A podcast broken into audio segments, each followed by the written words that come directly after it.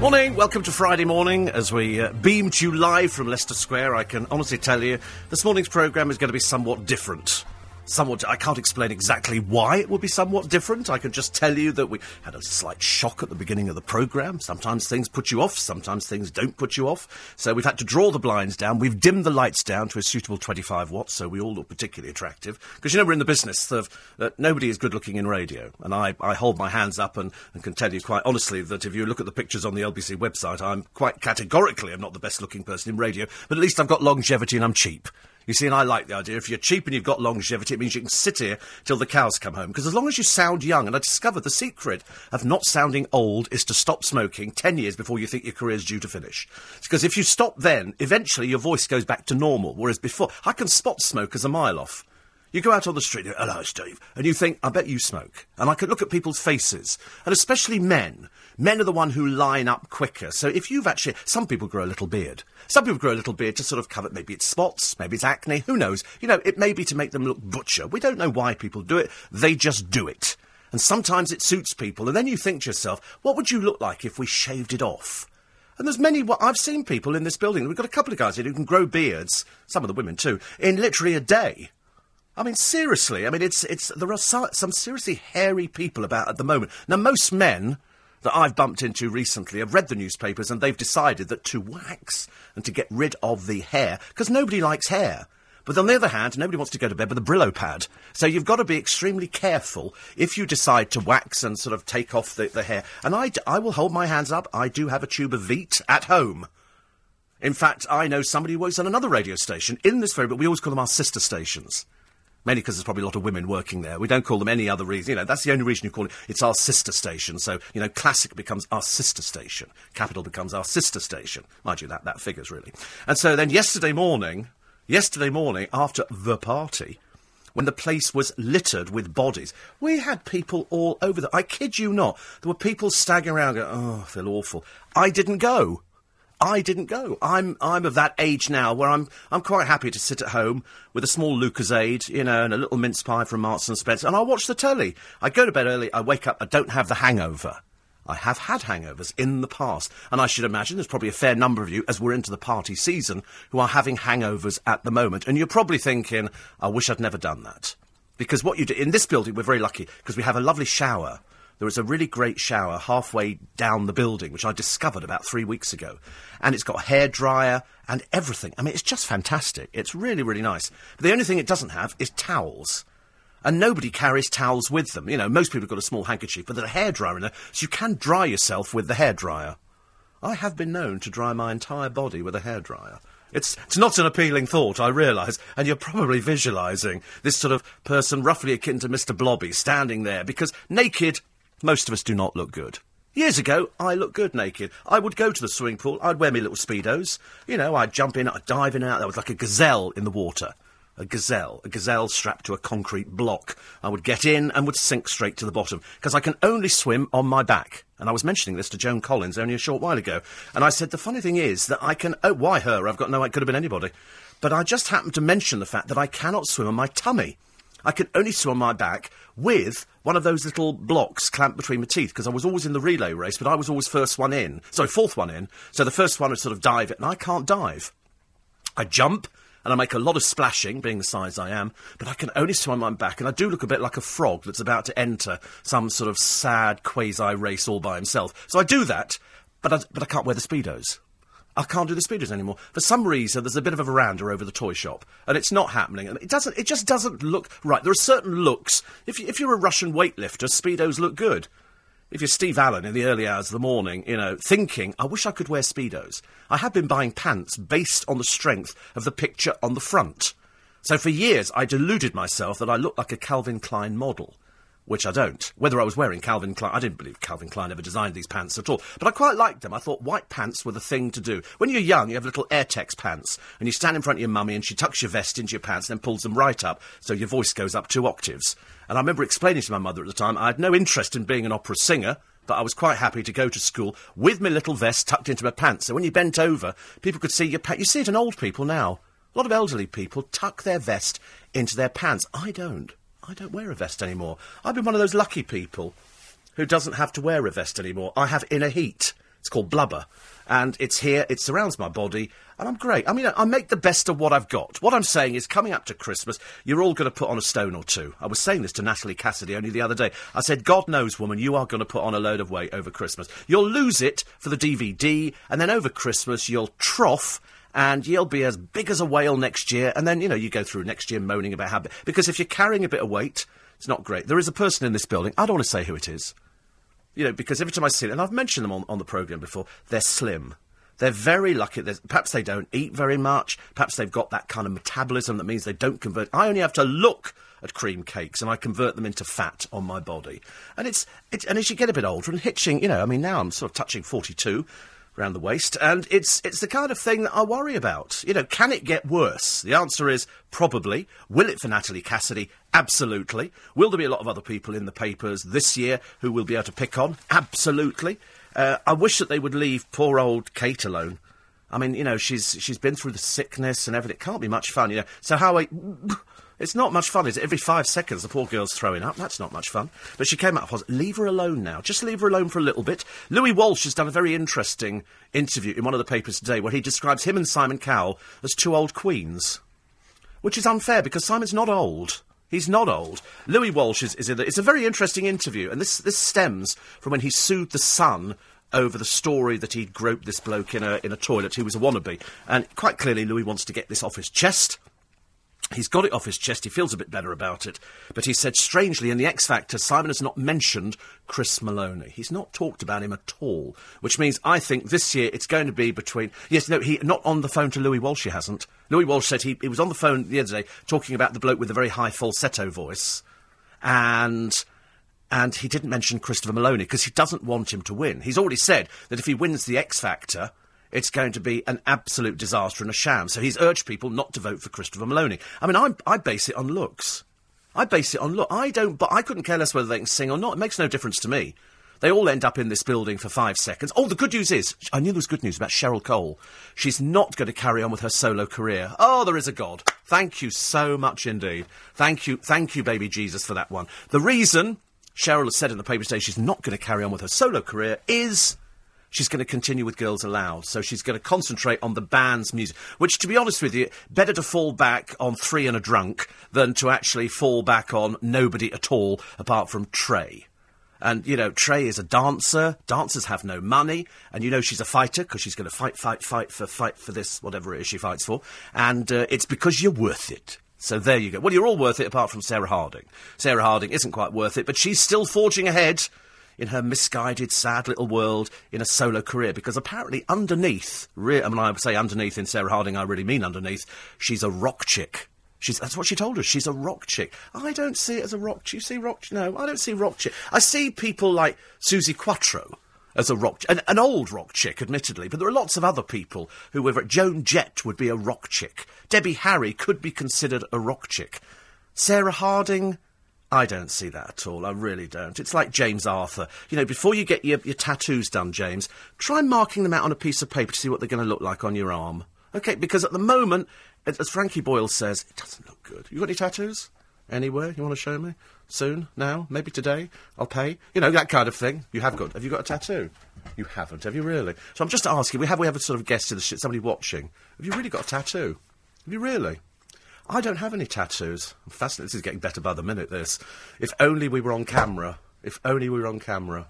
We are, oh, we are on camera. Great. Oh my goodness. Oh my goodness. Good lord, this, this actually gets better by the minute. Nobody's ever. Sh- oh my goodness. Two tattoos. What does that one? S- oh, you can't tell me what that one says, can you? You can't, te- sh- you can't tell me what it says. That is fantastic. Oh, I think we need to take a short break, ladies and gentlemen. It's gone all hot all of a sudden. it's one of those mornings. Friday morning in LBC. In LBC. Friday morning at LBC in Leicester Square. It's Steve Allen's early breakfast. And a uh, quick time check now.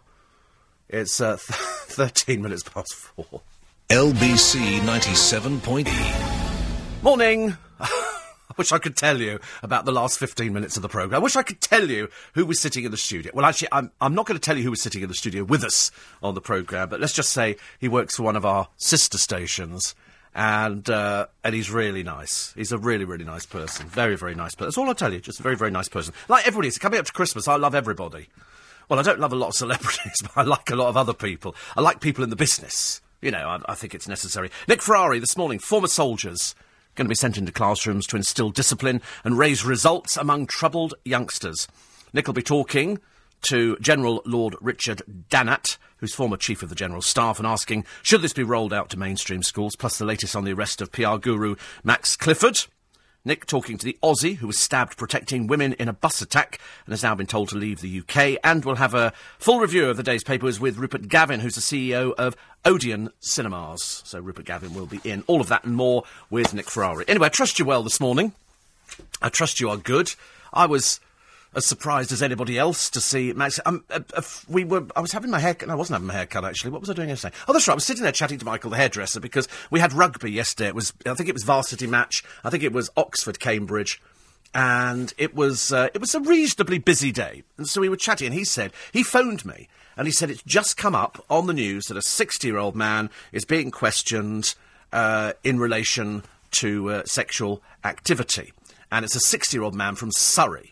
And he came up with a name, and I said, no, that person doesn't live in Surrey, they live out of London. Because, you know, you do play this game. You play this game because every time somebody else's name pops up, you, um, you, you look through the papers or you go to the internet to see if it's on there. And nine out of ten times it's on there before you can even shake a stick at the blooming thing. And then some, I said, oh, well, if, if we find it, I, I thought no more about it.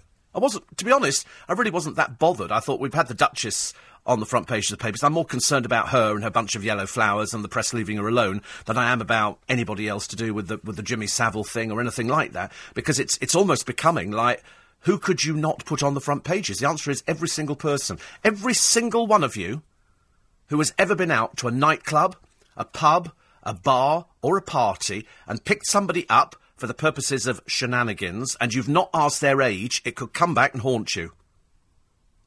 Because do you imagine you go to a party, you see somebody, they've had a few drinks, they become very friendly, blah, blah, blah, blah, blah. You go back, you have a bit of How's Your Father, a bit of Ladies and Gentlemen, and then years later they go, I was only 14, and you go, what? It could happen to any single one of you. It can come back and bite you on the ankles because you don't ask somebody's. How many times have you asked somebody's age in anywhere? Mandy Smith was in Stringfellows when she was 13. 13. But she was like six foot. She was, but again, it doesn't make it okay. So even if they go, it was consensual. I mean, I know somebody, I can't tell you, I can't identify this person, but it's a person who's done a lot of very good work for charity, and they have an award. They have one of those OBE, MBE kind of things. Okay? But uh, from the age of 14, they were sleeping around. Okay? And they've slept with a lot of very famous people. I can't, I can't identify who. I could name, you know, two people off the top of my head who are very, very famous, who both slept with this girl. She wouldn't testify against them. If it came out, if somebody, one of her friends, went to a newspaper and said, This person here, who you now know as butter wouldn't melt, but I'm telling you, when she was 14 and 15, she was having sex with these people who were coming round and visiting her because she shared a flat with, with somebody, and uh, can't identify too much more about it, but they were coming around and they were having sexual relations with her. Now, this would destroy these other two people if it came out, because it's not the fact that she was consenting to having sex, it's the fact that she was underage. If you force your attentions on somebody, that's even worse. Even worse. So you've got somebody in one of the papers today. He's uh, he's the son of a, of a military man and there was a party at the house, 200 guests, there was a string quartet. Why that makes it different, I've got no idea, but they say there was a string quartet, as opposed to, I suppose, a DJ and people smoking marijuana in the corner. And they said that he forced his attentions on this girl. He said, Do you want to come down to this quiet part of these? So they, they went down there. He's in court on a rape charge because he held his hand over her mouth and forcibly had sex with her. And the family are going, Oh, it's, it's impossible. You could, but can you all examine your lives and go back and say that every person you ever met, every person you ever picked up, you asked their age, and the chances are you didn't. You never ask. Why would you ever ask somebody? If somebody looks old enough, they are old enough. When I first came up to London, I was uh, I auditioned in a club in Richmond called the Castle. Now, I'd never worked in a nightclub before. It was big, it was vast. I mean, it held, you know, over 2,000 people. It was huge, this place. And I auditioned with a couple of friends of mine, and I got the job which I was very lucky with. So I used to commute backwards and forwards from Berkshire up and do Friday and Saturday night in London at the castle in Richmond. I didn't think I was particularly good, but I was obviously better than the bloke I auditioned with because he was one of our local top DJs in and around Berkshire. He didn't get the gig, I got the gig, so I was just lucky. Just lucky. There was no reason behind it, no rhyme nor reason as to why I got the gig. Anyway, on the first night that I was there, I was befriended by one of the go go dancers, Diane and her and her friend Angela were go-go dancing at the castle. Now, to me, they looked about 25, 30 because they were go-go dancing in sparkly bikinis, which is what we had. And they would do so many dances. They'd then go and sit off in a corner and have a drink and a cigarette in the days when you could smoke in a nightclub. And I went back to them because I didn't, I, I didn't uh, drive home on the first night. I went and stayed in uh, King's Road in a place called Dasker House, which is a little block of flats. I never knew how old they were. They were 17. I never knew how old they were because I never asked. You never ask people. You just look at somebody and you assume if they're in a nightclub, they're old enough because most kids nowadays have got fake ID. You turn up to a nightclub and they go, there's the ID, and you can print it off on the internet. It means nothing. So you have to rely, if you're a if you're a publican, on your bar staff being able to identify somebody who is underage, and it's blooming difficult because girls of 14 and 15 now look 18. They're wearing big heels. They're, you know, they're, they're strutting around. They've got all the gear on. They've got the makeup. They've learned how to do their hair. They can do everything like that. So they look older. People look older. So when you went to a party years ago and you picked somebody up, you didn't ask their age because you just it never even crossed your mind. I don't think anybody ever thought, you know, are they over the age of consent? I don't think anybody ever would have thought that. But what you can't do is go back now if you were over the age of consent, and if you did have sex with somebody and go, actually, um, I didn't enjoy that sex that I had 40 years ago, and so I'm going to go to the police. That you can't do, because the police go, well, that's ridiculous. Just because, you know, you're thinking there's a bit of money in the offing, which there won't be in 95% of these cases. In all the cases that have come before the police, it's going to take something to prove them all. They don't have the man hours, they don't have the, the personnel, they don't have the people to deal with everything. They really don't have anything like that. They're, they're, they're woefully undermanned at the moment. And all this just adds more and more and more and more paperwork. Max Clifford, I think, was questioned for something like 12 hours. So 12 hours? What is that, a shift? 12 What do they say? What can you remember of 40 years ago? It's called a historical crime. If it goes back a long, long way. So what, I mean, I don't know what it is. I just know that he was grilled for 13 hours. They took stuff away from the house. In my case, I mean, to be honest with you, if they came round and started clearing, it would be a godsend.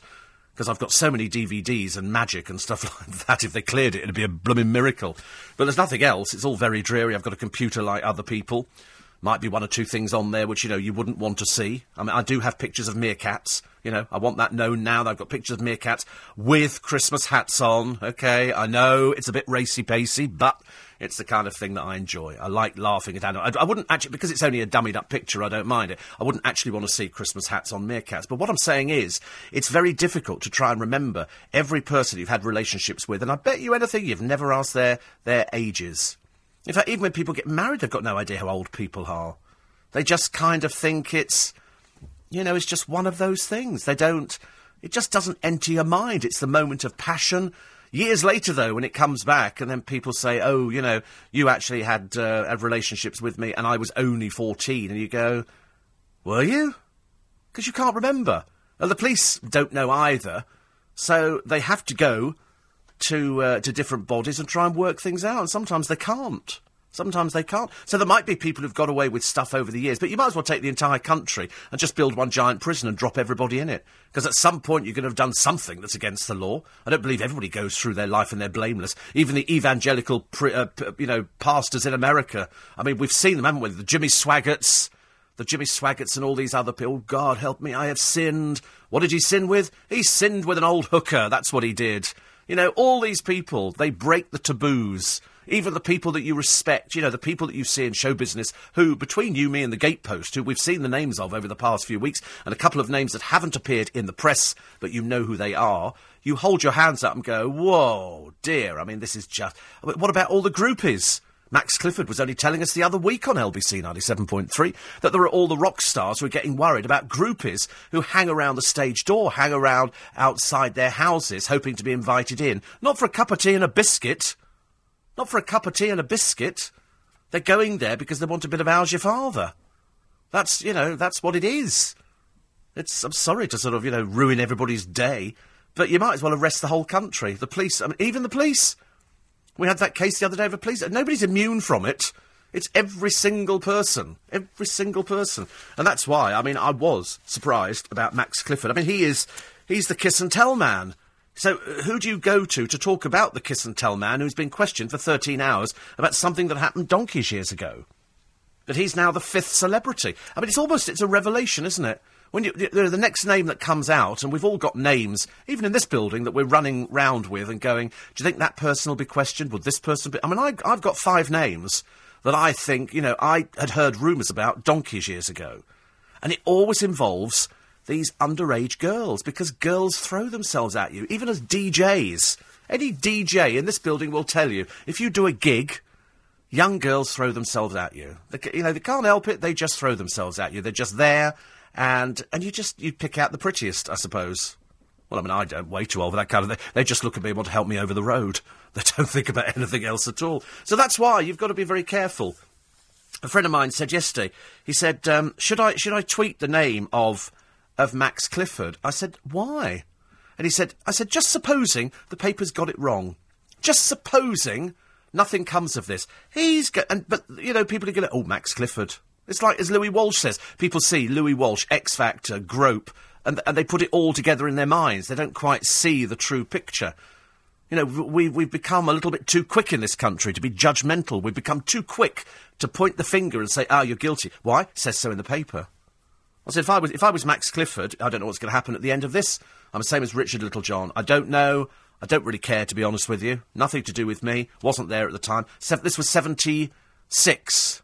76, I think. This is three years before I even started LBC. I started in 79. Three years before I started. I mean, I can't remember last week, let alone remembering back all these years ago. And so you, you look at it and you think, just supposing they have got it wrong, just supposing they've got it wrong, and various people have tweeted, like that idiot Sally Bercow, just supposing and Max then starts going after people who've retweeted his name, saying, oh, he's guilty of this and he's done this and that, done that. Because you wouldn't like it. You'd be the first person to start going after people and suing them in the court of law. In fact, strangely enough, Simon Cowell advised Louis Walsh not to sue the, the Sun. He said, don't just let it, let, let it uh, ride. And Louis said, quite rightly, no, I'm not going to let it ride. I'm not going to let it ride. This has gone round the world. People now believe that I might have been guilty of doing something like this. I'm not going to let it ride. I'm going to sue them. And he sued and won. Because the bloke was a liar. He'd made up a story, gone to the papers, the papers had, had run with it as being true, and that was the that was the big mistake. That was the big mistake. It was false. So I think Louis got I don't know, half a million quid, £400,000, something like that. 84850 steve at lbc.co.uk. Should we turn to happier things in a moment? We could turn to happy things. We want some happy news on a Friday, because it's Friday. I'm going to be talking to Billy Crystal a little bit later on. I'll try and find somebody to put a smile on your face later, and, well, uh, just after the, uh, the break. Whether it's in the papers today, Gord alone knows. But you can contribute. 84850 steve at lbc.co.uk uk. Nice to have your company. It's Steve Allen's early breakfast. If you've just woken up, it's blooming cold again. It's another. Yesterday, God, I walked outside there, I thought, freezy booze. But it was great because we did Biggins yesterday. We'll have a little clip of that later on, plus a clip of two of the people who appear on this week's In Conversation. That's coming up uh, within the next hour and a half, something like that. It's LBC 97.3. Look at the time, 4.30.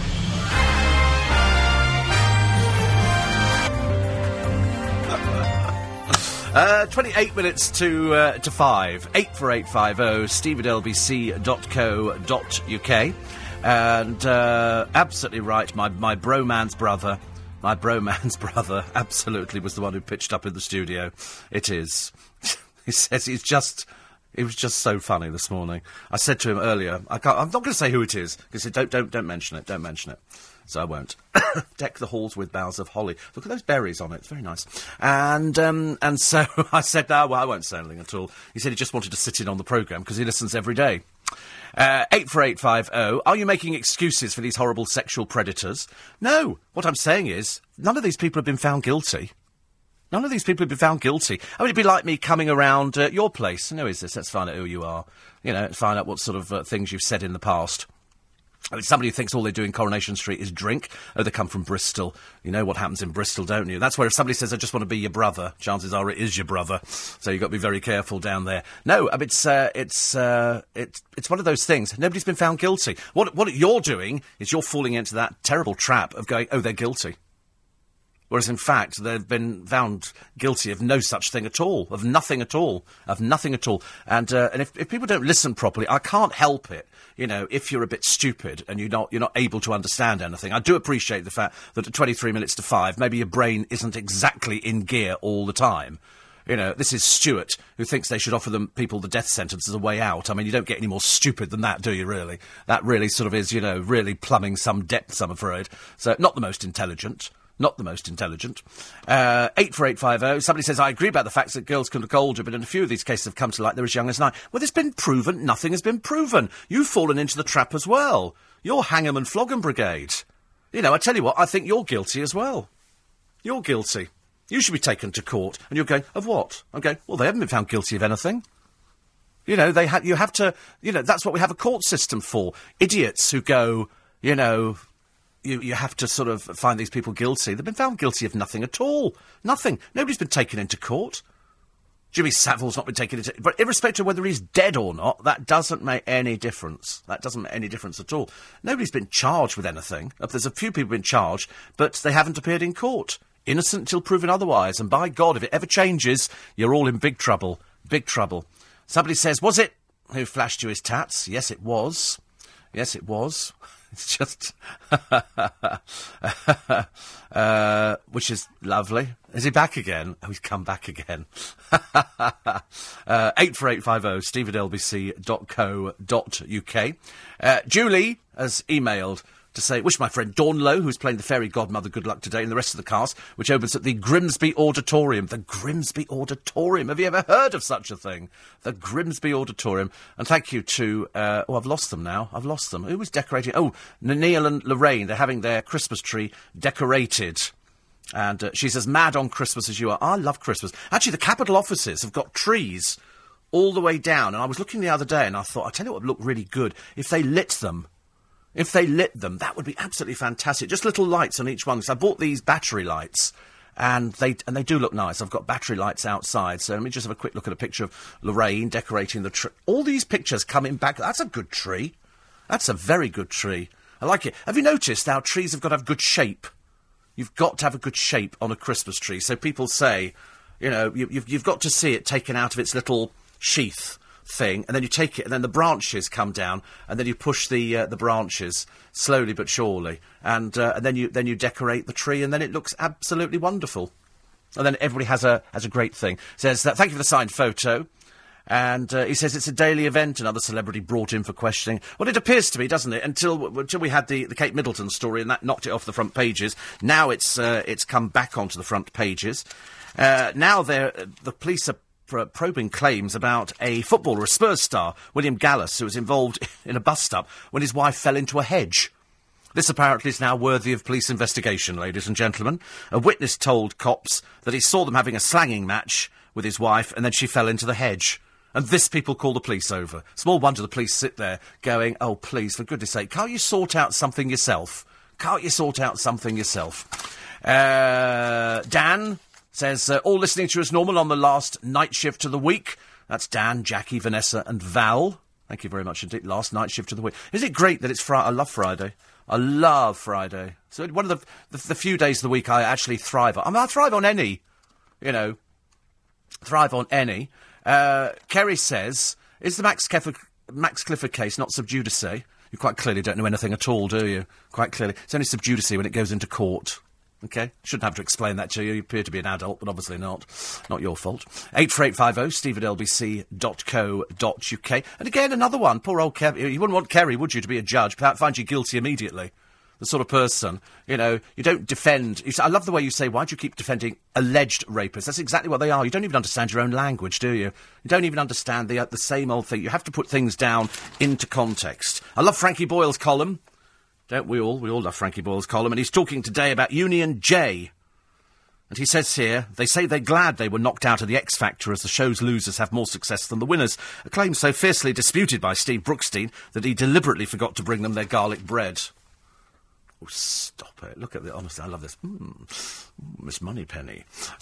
I quite like that. Stirred, stirred, not shaken, which is good. 84850 steve at lbc.co.uk. There's another story in the paper today of uh, Louis Tomlinson. He's just got into trouble with the police in New York because he stuck his head as in the Tom Hanks film, Big, out of the roof of a car and started filming himself because they're having a bit of a fun over there. And the police went, Oi, sit down, little boy, sit down, and uh, you've caused gridlock. Because they can't do things like Now they're actually big.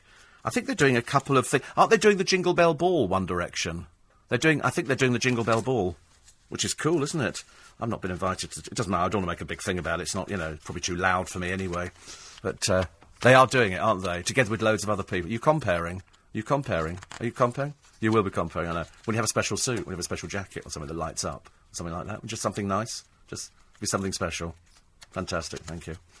I quite like the. I like the idea of compare. You know, the, the, the bigger the show, the easier it is to compare. It's the smaller the show, the more difficult it becomes. So if you're if you're doing a show in front of you know ten thousand people, it's easy peasy because you're like a little, you know, little thing at the end, and it's on. People watch you on the screens, and I quite like that idea. But it's far too noisy. Somebody was saying that we had the, the, the global party the other night. I'd have needed earplugs. I couldn't. I could, I've had to have walked out, you know, with earplugs in because I can't hear anything. I, I do like a quiet place. If I'm going to a party, I like to be able to actually have a conversation with people who are sitting in there. I like the idea that you could sit down and find out things about people. And there would have been loads of people there, but as most of the stations owned by Global are music, it seems quite appropriate. You know, you're not going to have somebody sitting in a newsroom, are you? Although there were a number of people phoning up our newsroom yesterday. Do you know that smokers have an increased risk of suffering lower back pain? Oh dear. I've spoke to somebody the other day who was suffering really badly, and I say the same to everybody who suffers with back pain diclofenac. I say diclofenac to them, and they go immediately to the doctors, and that is because it's a muscle relaxant. And it works brilliantly. The first time I had bad back pain, and I can't remember how it happened, but I remember I was in so much agony, and every time you move, it's like somebody's grating. It, it's the, the most awful pain next to what would be the worst pain? You get chronic back pain, Arthritis, somebody tells me, is really bad as well. And toothache. Toothache, really bad at the same time. The kind of things that you go, oh, make the pain stop. Make the pain stop, for goodness sake. And so diclofenac I got. And so every time people used to say to me, I've got back pain, I'd say, go to the doctor, get, sorry, get what? And says, it could be your kidneys hurting. What, back pain? Is that really your kidneys hurting? Oh right. No, I had it so bad, hardly ever, hardly spill most like that. I ne- never manages to make the mouth, I'm afraid. Only on very rare occasions. Actually, I discovered some, some tomato juice the other day, which came from the Isle of Wight, which goes very well with vodka. And I was tweeting, I was FaceTiming my friend JK, and he just got out of bed. I like JK because he's like, you know, he's a he's a cool boy. And he's not number one in London. No, he's not number one in London. Number one in London is is is. Oh, I never remember his name. It's hopeless, isn't it? Goes in one ear, comes out the other. Dave Holly, Dave. I can't remember anyway. Dave somebody. Dave, very attractive, too good looking for his own good. You know that kind of person. You know somebody who even even on a bad day looks good. Me on a bad day can only look bad. I don't I don't have good days. I'm afraid when it comes to clothes. I haven't actually worn a shirt inside my trousers for 15 years. What does that say about me? It says I'm fat. Okay, you don't need to tell me. I know exactly what's going on. And, um, forgot where I was going with that conversation. Uh, Chris Malloy says, I'm no Steve Brookstein. Well, you see, I liked Steve Brookstein. I, I didn't have a problem with Steve Brookstein at all. I'm not a fan of James Arthur. I know a lot of you like James Arthur. That's great. I don't have a problem with you liking James Arthur. It's just that I'm not a fan of James Arthur. Here's a picture of Gary Barlow. You can't keep Barry, Gary Barlow away from anything nowadays. He's, uh, he's here supporting more charities. Because if you're a celebrity, you're, you're expected to support charities. And when we spoke to Biggins yesterday, he's got various charities that he uh, that he likes to support. He's doing pantomime. He's down in. I wonder if I can tell you this. I wonder if I can tell you this. I don't want to get into trouble because it's the, actually it's twenty to five, so we might better get away with it. Did you know that there are two basil brushes? I wish I hadn't told you that now. I'm going to get into such trouble. There's, there's one that's doing pantomime with Biggins down in Plymouth, and there's one in Belfast. There's one in Belfast. Two basil brushes. I didn't think it were possible. I didn't think it were possible at all. Uh, one here who says, uh, working hard at Billingsgate in London, loving. Oh dear, the smell of Billingsgate this morning. It must be a nightmare. Oh dear. Absolutely terrible. 84850 steve at lbc.co.uk. Patricia says, Your rant on so called child abuse was spot on. Refreshing to hear somebody talk common sense. Well, it's so easy to just fall into that trap, isn't it? Of going, oh, this is it. Uh, Dorman Don in Bracknell says, If the idea is false, Steve, they don't get in. Yeah, I mean, but it's not easy, though, is it, Dom, to try and check everybody's. Because some girls, and especially if they befriend the doorman, and come on, I mean, you know, we all know that that happens. Uh, somebody says here, jet lag, I hate you. Wide awake but loving Steve Allen on LBC 97.3. But do, do tell me, Don, there is a lot of fake ID, isn't there? There is a lot of fake ID. Uh, 84850. Jason, who's now Mr. Fruitman, he says, nice to have you on Sky at home. He says, start my new job at 1pm today. And you're up. You're up already, are you? Don in Bromley says, I bought one of those microwavable hot water bottles last week. It tasted awful. Actually, I, on the sub, on the subject of hot water bottles, why'd you just look guilty? Why'd you just look guilty? this is the first. Oh, God, don't, don't even get me going there, I'm afraid. But somebody sent me a thing the other day and it was about hot water bottles.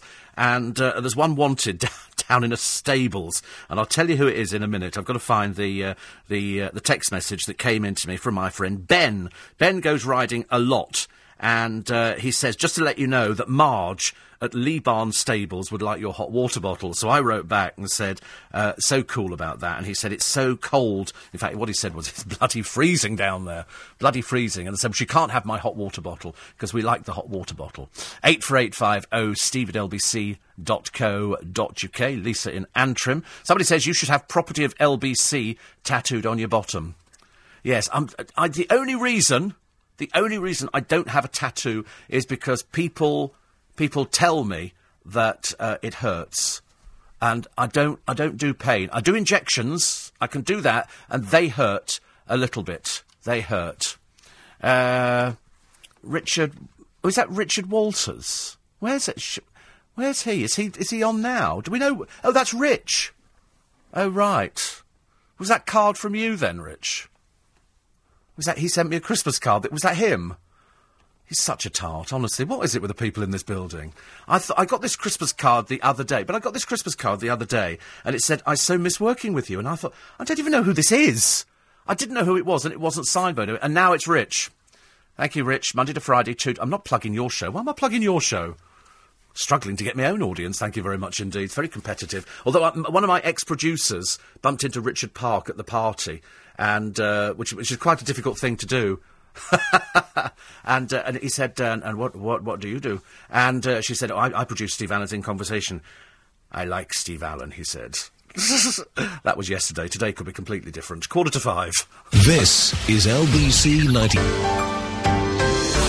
David Miles in Orlando, in Florida, who used to work at the Hippodrome, and I mentioned you to Biggins yesterday, and he remembers going to Langham's. He says, Is that Dave, who's too good looking for his own good, me by any chance?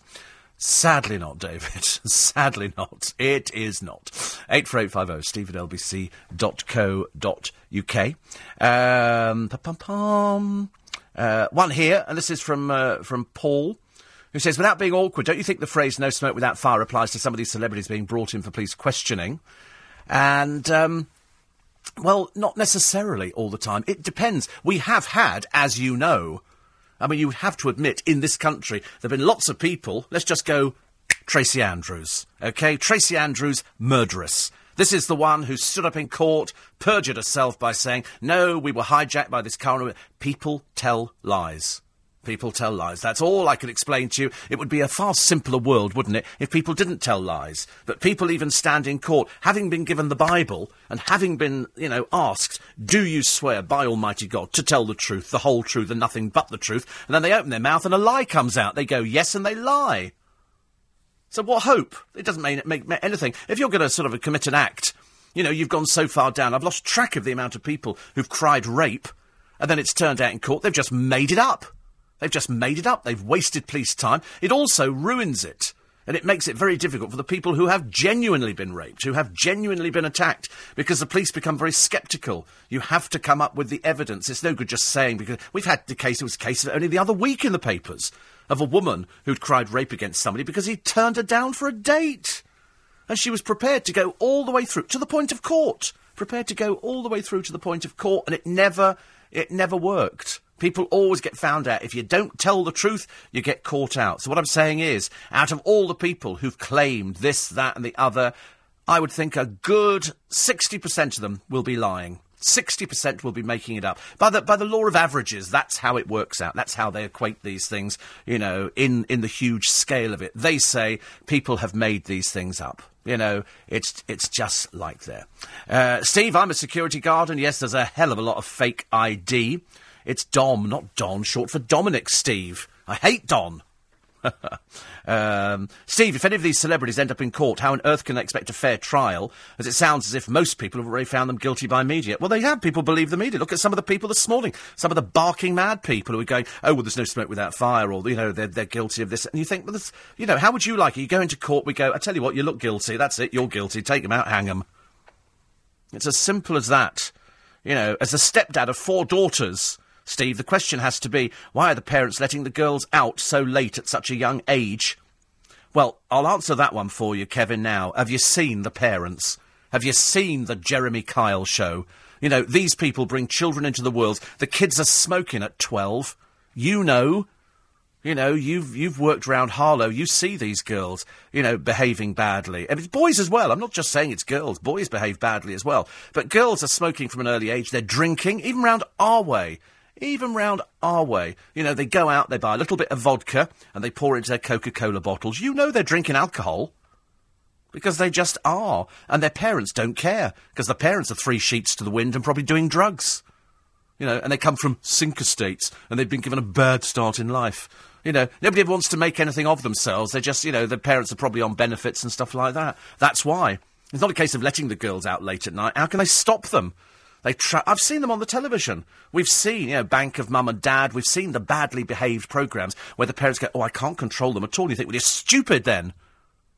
You know, you should have actually learned how to bring a child into the world, but they don't think about it. They say, "Oh, don't worry," they'll be... and then they come and they go, "Mum, I'm pregnant." And then you get the mums going on television going, "I'm so pleased she's pregnant. I was pregnant at an early age," and you think, two prats together, I'm afraid.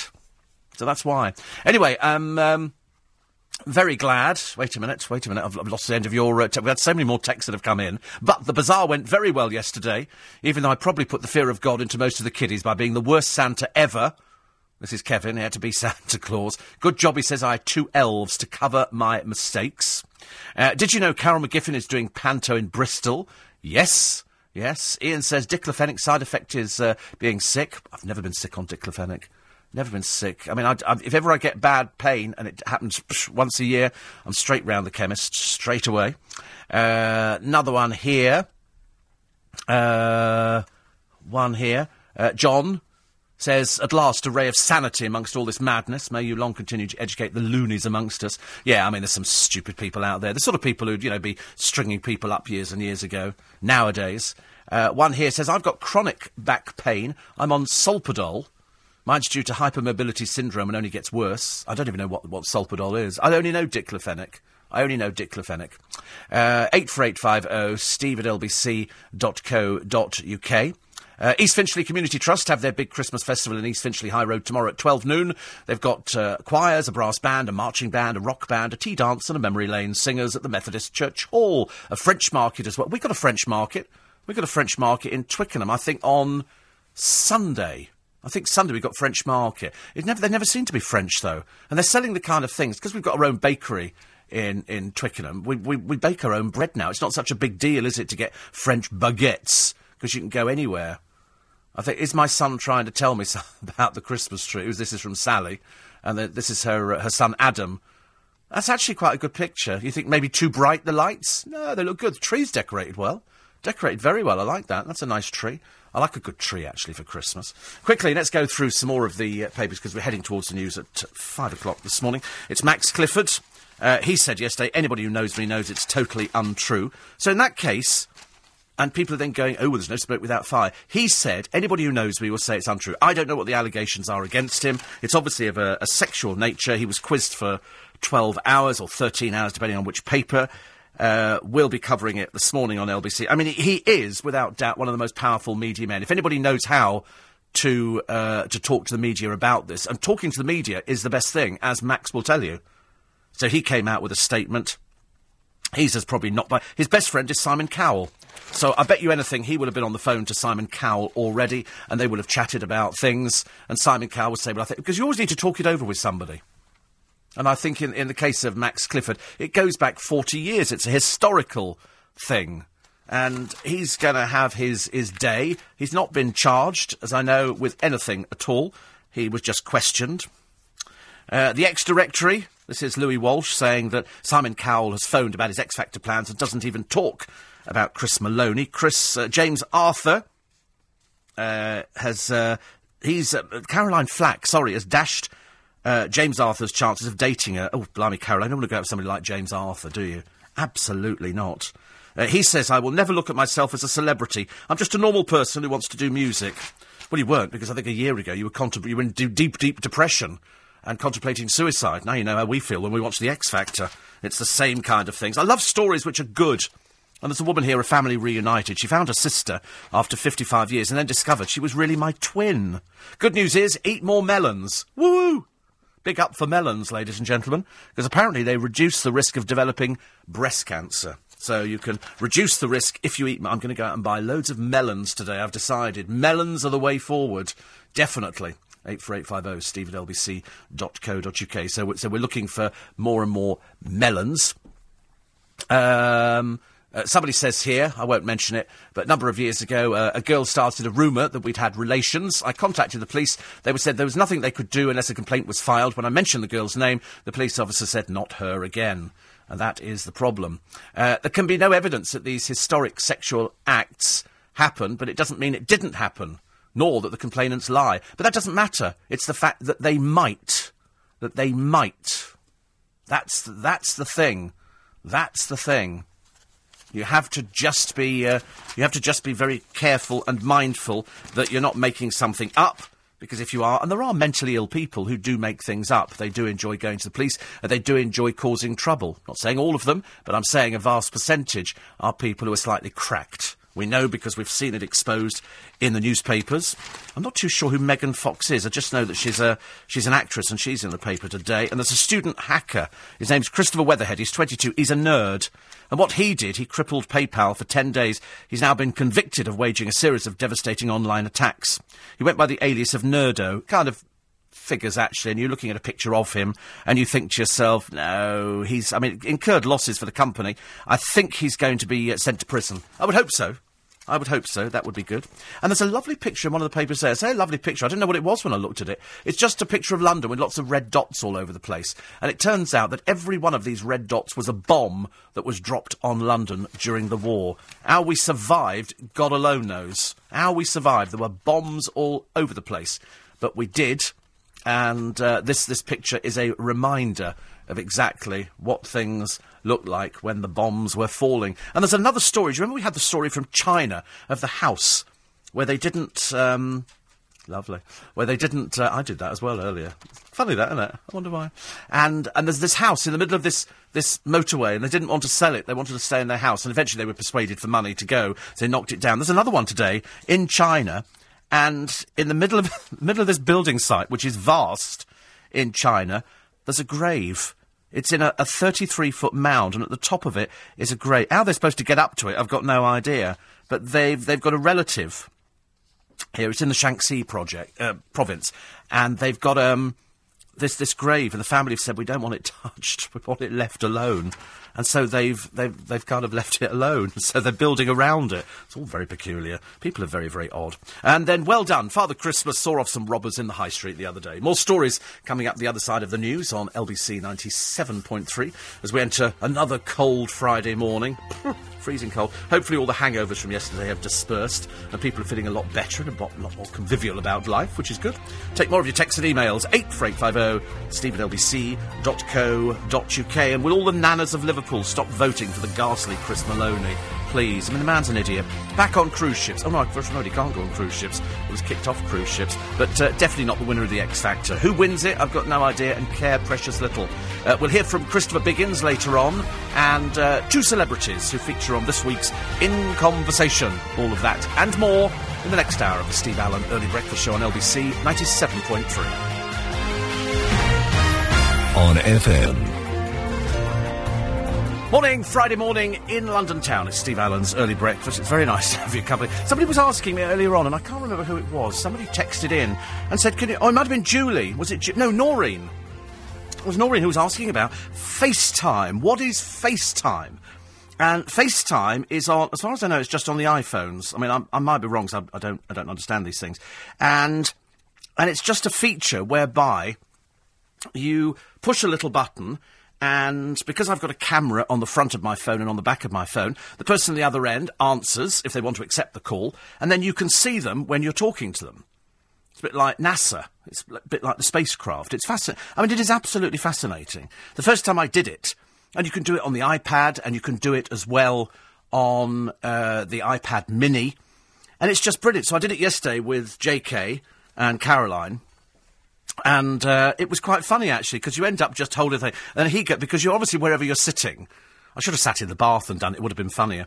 But I was sitting there. He said, "What's that gold thing behind you?" He said, "Is that a mirror?" I went, "Yeah, it's a it's a gold mirror behind me. Got this huge gold mirror on the wall, and then you sort of casually move the phone around and all over the place. So that's what FaceTime is, and it's brilliant. If you're abroad, and if you want to see loved ones and people like that, then then people use FaceTime. So at least you can keep in contact with people, and you could, and also it's very useful if you're out somewhere and somebody said, "Can you go out and buy me?"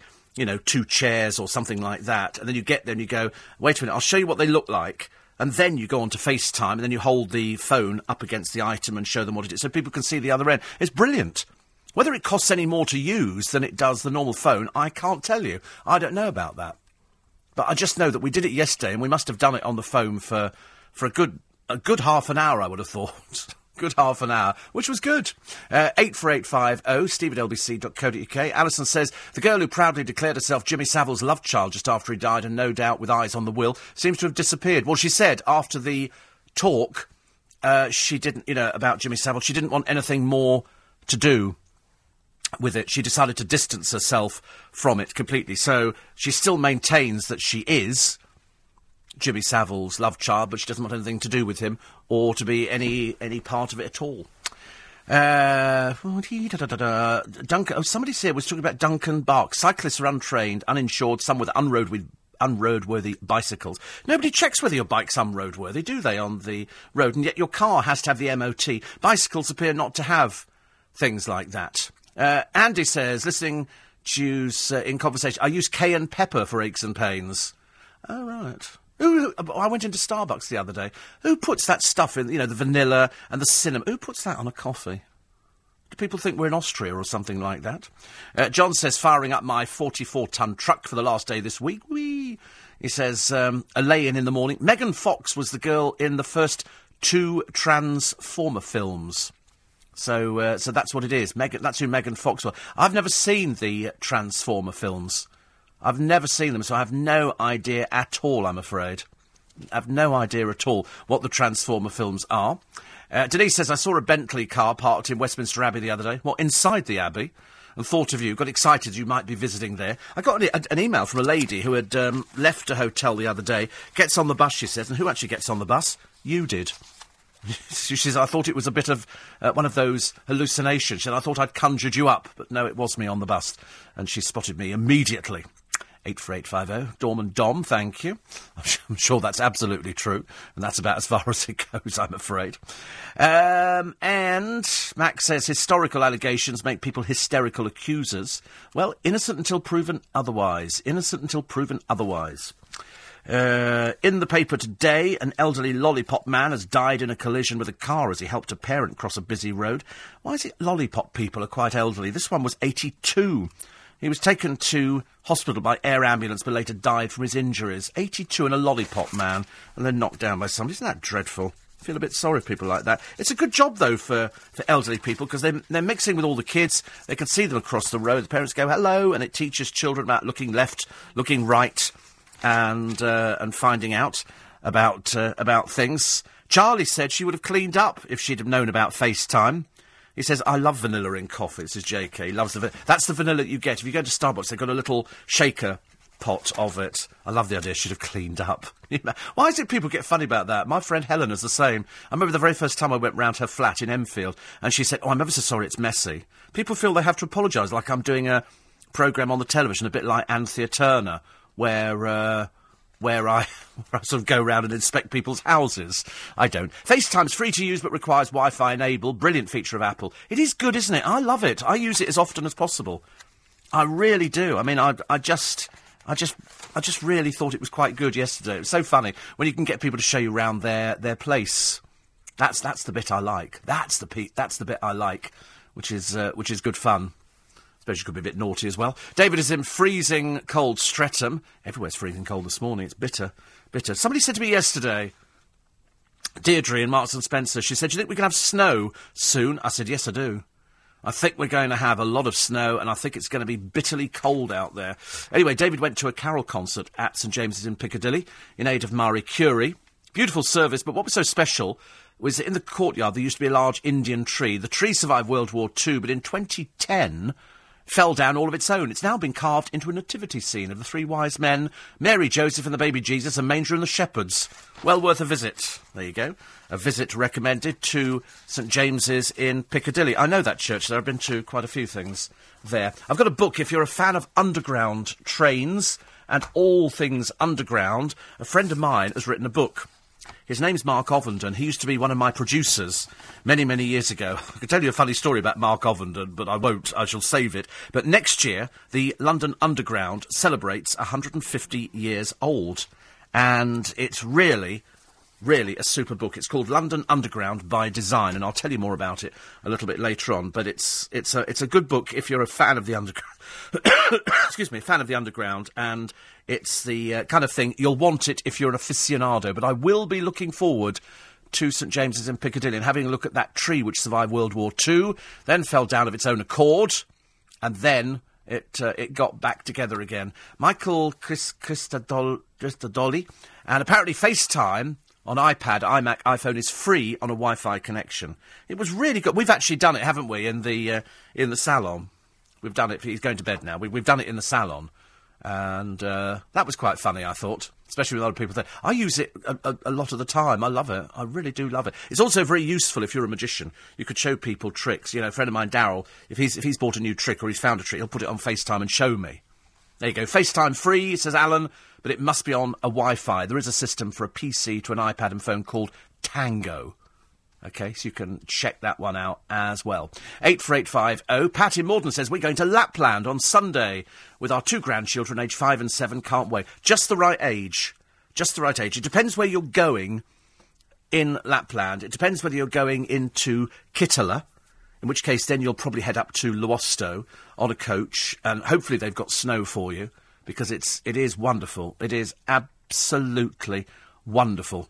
Uh, Steve, I saw your favourite, Moira C, selling her new winter hat and scarf set on Ideal World. A more, a more annoying woman you'll never find. Oh, she's irritating. She does this, uh, and you do this and that, and you just want to. And then she told us she was only 50 or something, and I thought, God, I thought you were about 70.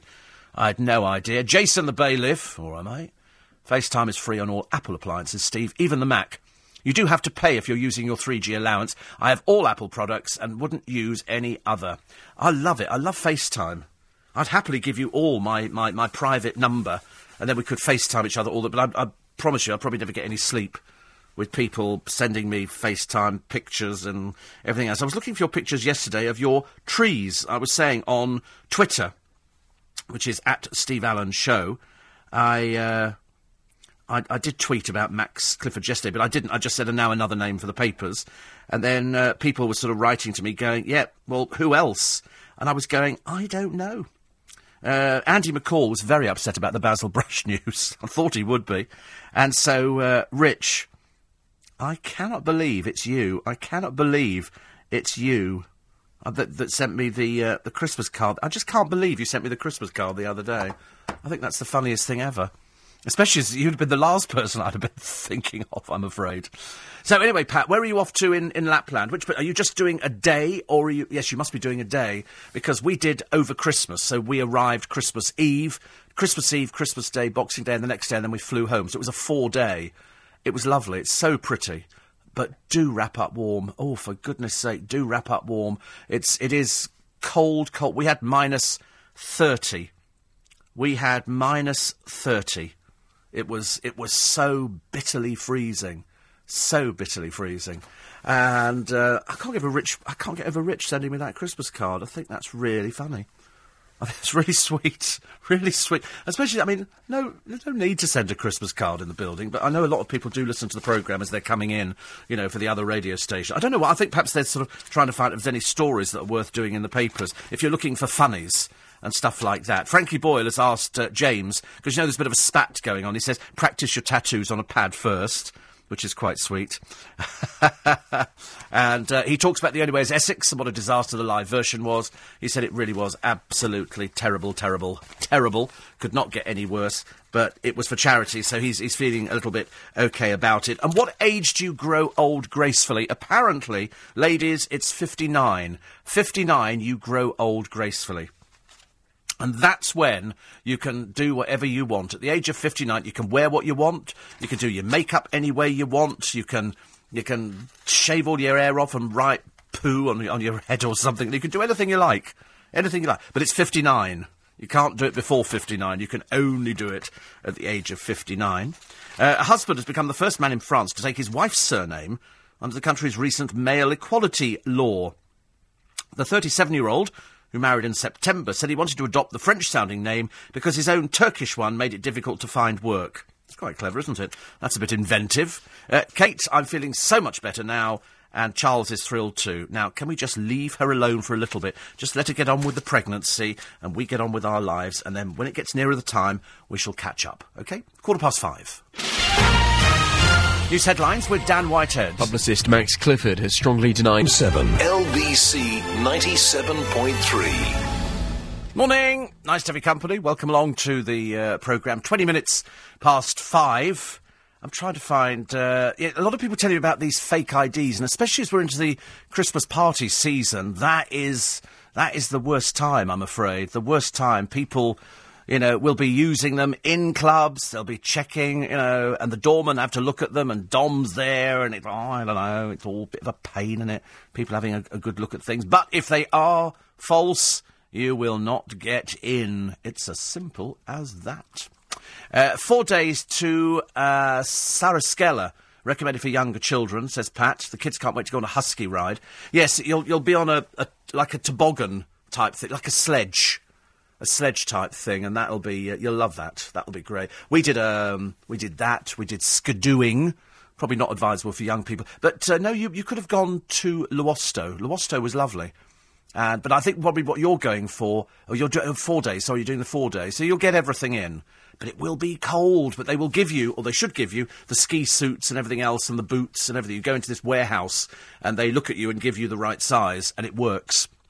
Uh, 84850, Steve at LBC. Uh, Barbara says, I was very shocked here. There's two basil brushes. Which is the imposter? I don't know.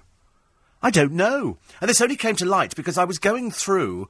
In fact, uh, it was Andy McCall who uh, who came up with. He said to me, I said Biggins is doing pantomime. I think in Portsmouth, and he then came back and said he's doing it with Basil Brush. Well, I just printed off a whole list of all the pantomimes and all the all the people who were appearing in them, and I was all over the place. And then, and I said, no, he can't be doing Basil Brush. I said, Basil Brush is in Belfast. And he said, no, he's doing Panto. So I went through the list again, and then, lo and behold, there's Basil Brush doing Panto in Portsmouth with Biggins, who's, I think he's doing uh, Nurse Sarah the cook, which will be hilarious as per usual. And then the other one is in Belfast, I think. Well, certainly in Ireland said, so two Basil brushes. And it reminded me there's lots of ABBA tribute bands, lots of groups of the Drifters, things like that. You know, if, if somebody's particular popular, I mean, I suppose if, if, if Jedward were as popular as they think they are, then they would, they would sort of make them up into another group and you'd have sort of three lots of Jedward. Oh, I'm nearly being sick actually thinking about it. Three lots of Jedward not sure how that would actually go down, but it, it w- would be quite interesting, wouldn't it? Weather for today, I'm not telling you. Uh, so you just have to kind of wait for that one. Just look out the window. And uh, Ken says, I was telling my grandson about Christmas during the war years. I told him I got an apple and an orange one year. He says, You got a computer and a mobile? Thank you. It's an old gag, but it's a goodie. It's funny, is it? All these old things people remember. You know, can you remember, most of you, ladies and gentlemen, when you, excuse me, when you did actually have a stocking. My mother used to make up a stocking for us every Christmas. And I don't have them now, because obviously my mum's not here. But she would, she'd get an old pair of tights, and in it would be, she'd wrap up little presents. So there'd be a toothbrush, bar of soap, flannel, then there'd be some walnuts, then there'd be an orange and a satsuma, and it would all come out and go back in the fruit bowl. I think she did it to make it look interesting. So that was the, and that was called your pre-Christmas tree presents. And so you would have those when you first woke up, because on Christmas morning, as you remember as a child, that was the most exciting bit. That was the bit of your life where you were going, Mum, Mum, it's Christmas Day. It's two o'clock in the morning, go back to bed. And you go, I can't sleep, Father Christmas has been, I've been downstairs. And you'd go downstairs, and the Christmas tree lights would be twinkling in the room. It'd be quite cold because we didn't have central heating. And there'd be little bits of, um, cotton wool on the branches of the Christmas tree to signify snow, and the lights looked even prettier. And you'd have angel hair spread over it as well. It's called angel hair. I think it was probably asbestos or something stupid. And the lights would glisten through that. And then under the tree would be the presents. The present, and you'd look at them, and you'd try and not not touch them, but try and look at the labels and find out which one was was the biggest one yours, or was it somebody else's? But at the end of your bed would be your stocking, and so you'd be sort of you'd be looking at the clock, you'd be going, it's twenty past five. Soon we can get up. Soon we can get up. And it would get to sort of 10 to 6. You think, oh, blow it. Let's go and wake them up now. So you go and wake your parents up. And you go, it's Christmas morning. And they go, it's 10 to 6. Stephen, it's 10 to go back to bed. We get up in about half an hour. Your parents are probably lying there thinking, we didn't get to bed till 1 in the morning, wrapping all the blooming presents, hiding things in cupboards.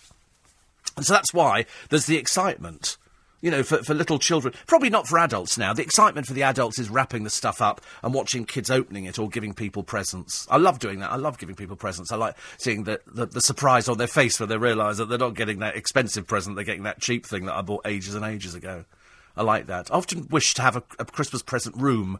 I thought if I won the lottery, I would be, I'd be more generous than I am at the moment, but I would love to have a room full of lots of presents. So when, when kids came round, you know, with the family, you can go, you can go and pick a present out from the room, and they'd go in there and be teddy bears and you know, action men and dolls and dolls' hat. They could pick a present out. I'd like to do that. I think that would be quite good fun, really, sort of thing. Uh, where did you buy your battery lights? Uh, garden centres. They're all over the place. Go into garden centres. The chances are they've got battery lights this year, and there's quite a lot of good battery lights around. Quite a lot of good. Still no show, uh, no snow in Manchesterford. Instead, we had torrential rain, and uh, all members of the Steve Allen Appreciation Society an enjoyable lunch. Uh, can't be there for this one, says Paul, but so pleased to meet Diana from Richmond and other friends. Two shows of note in conversation. I can't believe they've nicked the name. I should have trademarked it. With Peter Kay on 4 and 100 Years of the Royal Variety on ITV. I mentioned my niece treading the boards at Fairfield, and there's a thing there, thank you. Said, I shall be voting for Mr. Maloney this weekend. I did say weeks ago I wouldn't watch the show and haven't, but if he does win with any luck, it may finally show the show up for what it is. So, uh, there you go. I don't know who the rest of you are voting for. I'm not. I don't vote. I'm a bit mean, I'm afraid. I just, I just, I don't want to do things like that. I don't know why. I just don't. Uh, I'm a type two diabetic on insulin. Says Hugh, when I started injecting, I was prescribed 12 millimetre needles. I did often get pain, but I've switched to 8 millimetre needles and now rarely experience pain. Yes, I mean, I was on 12 millimetre needles, now I'm on. So you're on what? 8? Look at this, I have to check the size of the needles. I can't remember what size needles I'm on at the moment. So if I read the blooming thing, blind as a bat. This is a six millimetre needle. And it, but it all depends, and you might think that sounds really, really small, but it depends how thin your skin is. If you're really, really fat, then you're going to need a 12 millimetre needle to actually get through the fat to inject it into the right place. If you're a little thin person, pff, yeah, right, like me, 6 millimetre needle is the one.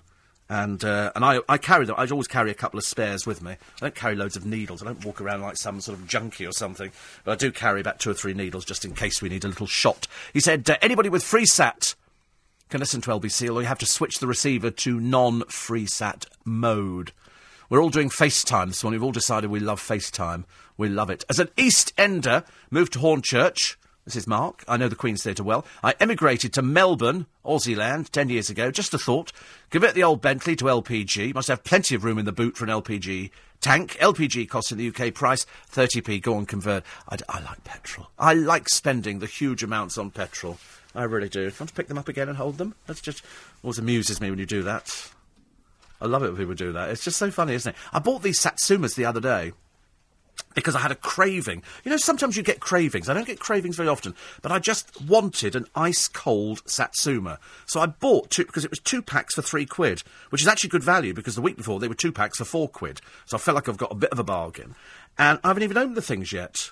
Because I know I'm going to open it, go like that, and I'm going to end up with Satsuma juice all down my front and everything. It's just going to be such a nuisance. Anyway, later on today, we'll be talking to Billy Crystal for an in conversation. Plus, in the next hour of the programme, so about 10 past six, we'll have a clip of Christopher Biggins. I've got to tell you what he was in to talk about, and then you'll get him a, probably about a week's time on In Conversation. Plus, the two celebrities who are gracing my studio this week for In Conversation. We'll have clips from them. And you know, this I don't even know who it is. I don't even know who it is. I mean, I, I've, I've closed my eyes la, la, la, la. I don't want to know. So it comes as a big surprise. So when I hear the clips today, it'll be the first time, and then I can tell you any little tidbit I think you need to listen out to. I can't remember. Did we do Lily Savage? We do Paul O'Grady last week, didn't we? That was last week. Oh, right. Oh, it's Paul O'Grady this week. I spoke to the producer. She thought it was last week, but there again, she had been to the global party, and she wasn't exactly compos mentis when I spoke. She'd never compos mentis anyway. So, oh, it's this week, is it, Paul O'Grady? Oh, it's great interview then. It's a great interview. It really, and Stephen Tompkinson as well. Oh, it's a great interview. It's a fabulous. In- they're both fabulous interviews. I don't do anything but fabulous interviews. So the Billy Crystal one, I'm very much looking forward to. Very much looking forward to. Uh, plus, what is good for you? Apart from Christmas cake and uh, and booze and festivities and snow and sledges and toboggans, gossip. Gossip is very good for you. Don't look at me like that. It's true. It says here people who cheat and talking about them, or people who fail to pull their weight, let soci- society isolate those not playing by the rules. And that's good. Apparently, gossip accounts for up to 90% of everyday conversation. And it's true. Whenever we, we chat, we sort of chat about gossipy things, don't we? We go, oh, so and so, so and so did this. Like, no. We go, oh, yes, so and so. Oh, no. Can't believe some of it. Sometimes I make gossip up to make myself sound more interesting. But there again, it's a little bit difficult to improve on perfection, as you probably realise listening to this programme this morning. It is difficult to try and actually get a better programme at this price range. You know, this price range, I'm the best available. It's LBC 97.3. It's 5.30. I'm just typing a text to somebody, a friend of mine, and uh, where's that?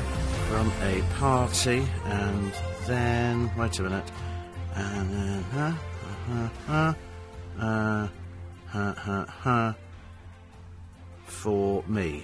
Okay, just do that one. Right, send that off to somebody, and uh, just like to keep up. Anyway, uh, excuse me. Best present, Steve, when I was young, Tippy Tumbles. From Rose. Do you remember Tippy Tumbles? This was a doll. And she would sit there, and all of a sudden she'd flip over. I mean, it's quite clever when you think about it. They, I mean, things like that used to frighten me. So we never had Tippy Tumbles. But we did have Tigger, and they've got one upstairs. They've got a bouncing Tigger. And, and he also does, he flips over as well. Brian says, I need some FaceTime in the bathroom every morning to make me look alive. Yes, you do need to. When you get a bit older, have you noticed it takes a bit more for your face to come alive in the morning? It takes about an hour for my face to settle, as it were. Settling being the appropriate word for it, I'm afraid. Uh, 84850 steve at lbc.co.uk. Just looking at the long range weather forecast. Lots of snow forecast for Saturday the 15th. Time to get prepared. Well, that's all right, because it's only today the uh, 7th. So I don't mind actually snow. It doesn't doesn't bother me at all. Doesn't bother me. yeah, J.K. turned up early, early. Only just left us. Only just left us. So I mean, do prepare yourselves for the snow to come. The snow is definitely just around the corner, and you're gonna you're gonna just have to put up with a lot of it. Don't say we didn't tell you, just because I haven't done the weather every morning for the last two weeks, because I can't be bothered. I'm a little bit I'm a little bit, you know, bored with the weather. You look out the window, that's what it's like. It's going to be rainy. It's going to be. Was it? Did we get rain yesterday? Got a little bit of rain, didn't we? I've, I've got this little tiny umbrella. Such a pain to put up, it really is. And then it started playing up, so I might have to start bringing the big umbrella in. Um, and uh, Janet tells me about diclofenac. Uh, it says uh, some care needs to be taken. It's not a muscle relaxant. It belongs to a group of drugs called NSAIDs, and that's uh, which is non-steroidal anti-inflammatory. People on blood pressure meds shouldn't take it as they affect how they work. Well, you can only get it on. You can't just buy it over the counter, can you? It's only on prescription. Only on prescription. So thank you for that one very much indeed. Little Julie says, I will show Noreen FaceTime when I see her next. She's getting very good with her smartphone now. She'll like FaceTime. FaceTime's very good. Very good. It's, it's very good for all sorts of people. I love it. I absolutely love it. I think it's it's the best thing ever. You can have so much fun with it. Uh, eight four eight five oh.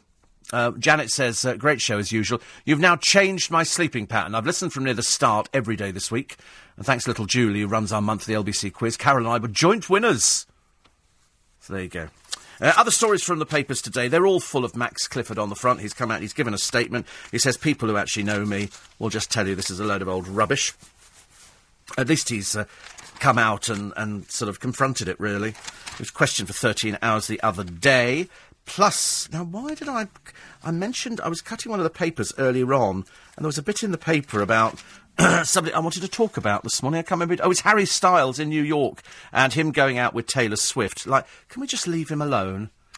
He's not a good-looking bloke. I know all the girls go, "Poor Harry Styles," and you think, "Oh, he's nobody special." I mean, I'm, I'm more intrigued by a picture of Demi Moore, who's fifty and doesn't look 50. I mean, all her pictures, she looks very, very good. Uh, that's her daughter. St- is that her daughter, Stacey? Oh, no, she's got three children. Oh, that's George Clooney's girlfriend, Stacy Keibler. George Clooney's girl. Always I laugh when they go George Clooney's girlfriend because I don't. Th- they don't last but five minutes, do they? They don't last. Steve Allen, you're not the best available. You're just the best. Simply the best. Well, at this time of the morning, uh, Brian is all smiles. This is Brian Conley. He uh, he stopped taking his antidepressants he'd been on for 15 years, and he said they said if I didn't comply with the regulations, I would not be on the show. But he did look happy. He went out to see Bodyguard, the musical. Didn't get great reviews, I'm afraid. In fact, it was it was a bit panned, a bit panned. The girl who's the lead was very good. She pitched up on the Royal Variety performance, but the show itself not very good. Uh, a postcard. There's always one, isn't there? This one was written a hundred years ago. It's just been delivered. There's always one. Every year they manage to find a postcard in the papers, and here is one here, and it dropped through Farmer, Keith Potter's door this week with a postmark.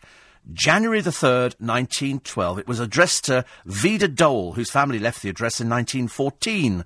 The card, in remarkably good condition, has a black and white photo of the fire brigade in Trowbridge in Wiltshire with its horse-drawn carriage and a pencil message is written on the back from Vida's mother, giving her instructions to take a pony and meet her in Chippenham. Keith, who's 65, says, I couldn't believe it when I saw it. Where has it been all these years? Well, it's not been in, affected by damp or anything like that. Isn't that lovely? I like, that's a, it's, that's kind of a good story. That's kind of a good. Oh, lovely food here. Oh, dear, this looks lovely. And this is um, somebody who's just cooking Christmas dinner by the look of it. Oh, it looks delicious. Oh, God. Because you don't have to have turkey for Christmas. You, um, you, a lot of people having beef this year. And I tell you what's really nice. What's that beef wrapped in, in pastry? Beef Wellington. Oh, delicious. With a lovely jus that goes with it. Oh, love it. Love it completely. A mugger who snatched a 12 year old boy's mobile phone at knife point has been jailed for five and a half years after the 12 year old pursued him across the city. Terence Jones pounced on the lad as he made his way home from school. He grabbed the boy from behind and snatched the iPhone from his pocket after threatening him with a six inch knife. But instead of running home to his mum, the boy set off in pursuit, even managing to stop a member of the public, give a description of the mugger, and ask for the police to be alerted. Jones eventually escaped the boy's relentless chase by hiding in a garden, but he was followed by a suspicious neighbour when he emerged. Unknown to the robber, the neighbour then tracked him by car and relayed his movements to police as he got on a bus, and he was then caught, and he's now been sent to prison for five and a half years. Yes, result. How brilliant. Jones comes from Birmingham. And, you know, that's good, isn't it? Five and a half years. Five and a half years for, for robbery with a knife. Terence Jones, you plank. They'll be looking forward to seeing you in prison. You know, wonderful, wonderful. I love it. I love it. You know, so well done to the 12 year old. There's a woman here who's obsessed with snowmen. Her name is Diane Howes. Diana Howes bought her first snowman 25 years ago. She's now got a thousand, got a thousand snowmen of all shapes and sizes. And why? Because we like snowmen. She says people look at them and they think I'm mad as a hatter. No, the mad as a hatter is the barking mad woman who comes round Twickenham and Richmond, everywhere else. She's uh, she's she's not all there, I'm afraid. Upstairs, she's got an empty vessel in in between her ears, and she empties all this bird seed down for all the birds. And the birds sit there; they don't even bother flying down to eat the stuff now. It's tons of it left rotting on the ground. Why she's never been prosecuted by the police, I've got no idea. Why the council haven't put notices up saying, do not feed birds, you will be prosecuted. I mean, get this whole bag in prison. She drops tons of bread, rats are all over the place. Absolutely ghastly. Absolutely ghastly. I am the keeper of Sinatra's secrets, is the title of a new book, which is called Sinatra and Me. It's by Tony uh, Consiglio and Franz Douskey, and he was uh, he was his protector because the, you know there were all the stories over the years that Sinatra was linked to the mob, that Sinatra was in fact a minor mobster. And he'd been linked, and that's how he got all his jobs. The mob went in, they got him into the films, they got him here, they got him there. He was an Italian boy, and they wanted to look after him, and they wanted somebody on the inside. And it was never mentioned with Sinatra. Nobody ever talked about it while he was well. They mentioned it while he was alive. Kitty Kelley did a book and she talked about Frank Sinatra and his links to the mob because all the hotels were under the protection of the mob. Every and they call it the mob. It's it's all different families, the Gambino family and this family, that the family, and the, the Godfather, and all that kind of stuff. I find it quite exciting, really. I, I find it quite exciting. I really I don't know why I do. Mainly because we've been to the Mob Museum in Vegas, and it's just a lot of pictures of dead people. But it's very good. When I say it's very good, it's, it is very good. Steph in Gravesend says thanks. Snow on the 15th. Our flight's on the 16th to San Francisco. Maybe we should have taken out wedding insurance after all. But hi to my Auntie Christine.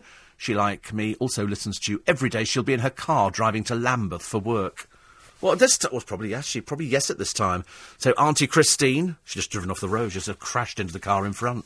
Poor soul. uh, eight four eight five zero. Steve at lbc.co.uk. Uh, another one here, very quick. Let's try and get as many of these in as we can this morning, which I think we'll manage. Uh, the weather. Oh, no, I'm not telling you the weather, am I? I've just decided. I'm definitely not going to tell you. About needles. I was wondering if you ever get stopped going through customs with your needles, especially JFK, says Stephen. A very snowy Bridlington. Poor soul. Snow coming down. Uh, no, never get stopped with needles, never get stopped with insulin because they know what it is. Luckily, they've, they've, they've uh, identified it now over the years, so you, you never get stopped. And all the needles are protected. You can't get stopped with needles. And I carry them openly. You have to. Uh, my insulin, I've never been stopped. And yeah, I did get stopped at Heathrow. Excuse me. Excuse me. What did I have in my bag? A little bottle of water. And of course, you can't take water through. You have to buy it on the other side. And I went, oh, God. Because I need water with me all the time. I like to make sure I've got some water with me. Today I've got uh, Satsumas very nice, isn't it? But uh, I haven't uh, haven't eaten any. I offered Dave Berry a satsuma. He didn't want a satsuma earlier.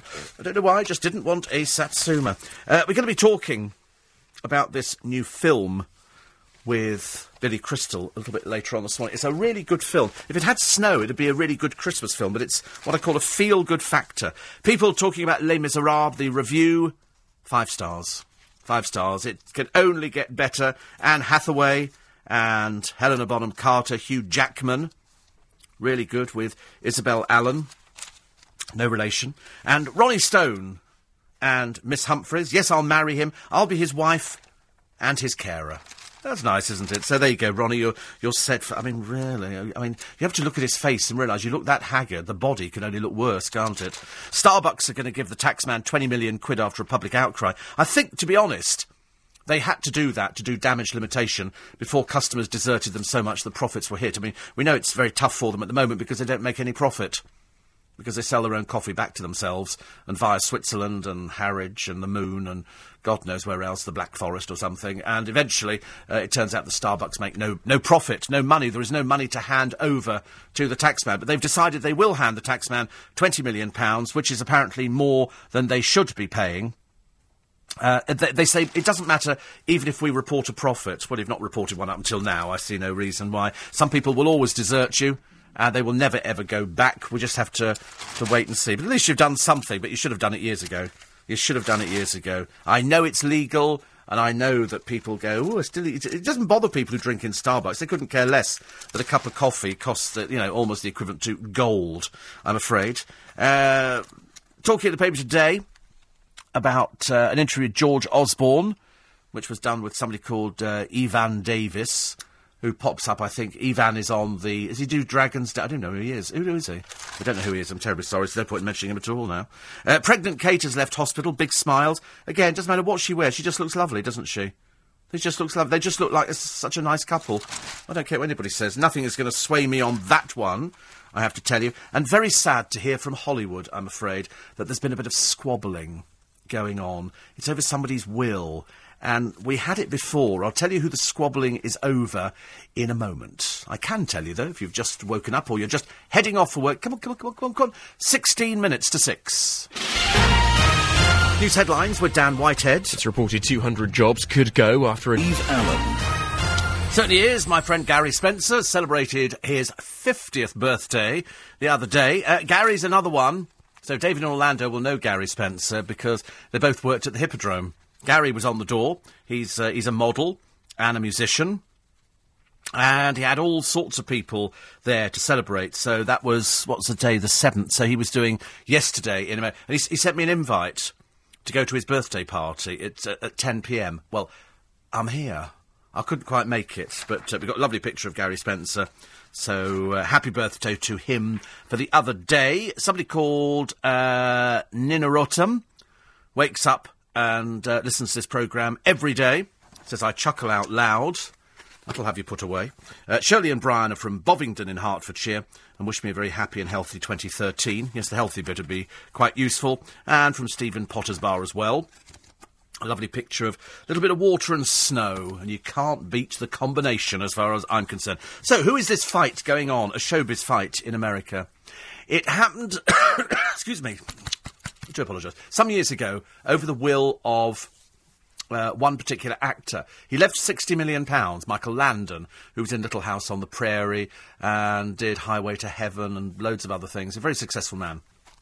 And in fact, I think he he produced the Little House on the Prairie program, which was about Laura Ingalls, one of his daughters. Very, very good, always good Sunday afternoon watch. Anyway, he left sixty million pounds in his will, and when he died, he left so much to each of his children, and the bulk to his wife. And the kids took it to court. They wanted more, and that was a sad thing. And it's happening again. Paul Newman's five daughters are squabbling over his over their father's fortune. Uh, he has five. When he died in it was four years ago he died now. You can't believe it, can you? 2008, he was 83. The siblings, who range in age from 47 to 59, each received five million dollars. That's what they got. Five. They didn't contribute to it. They were just the offspring of Paul Newman and his wife Joanne Woodward. The bulk of the estate was left to Joanne, quite clearly. So the kids get five million pounds each. More than enough.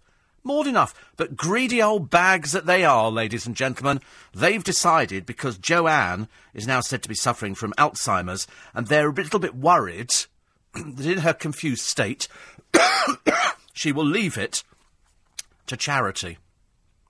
So, in other words, they don't want it left to charity. The greedy old bags that they are, they want it. They want to get their filthy mitts on it. And so they're, they're, they're actually going to court to make sure that they can take away control of the remaining amount of money. so that they get it and it doesn't go to charity. Isn't that just the most despicable thing you've ever heard?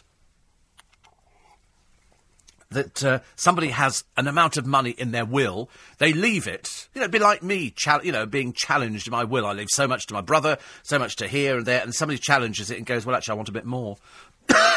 you go, "I don't want you to have any more.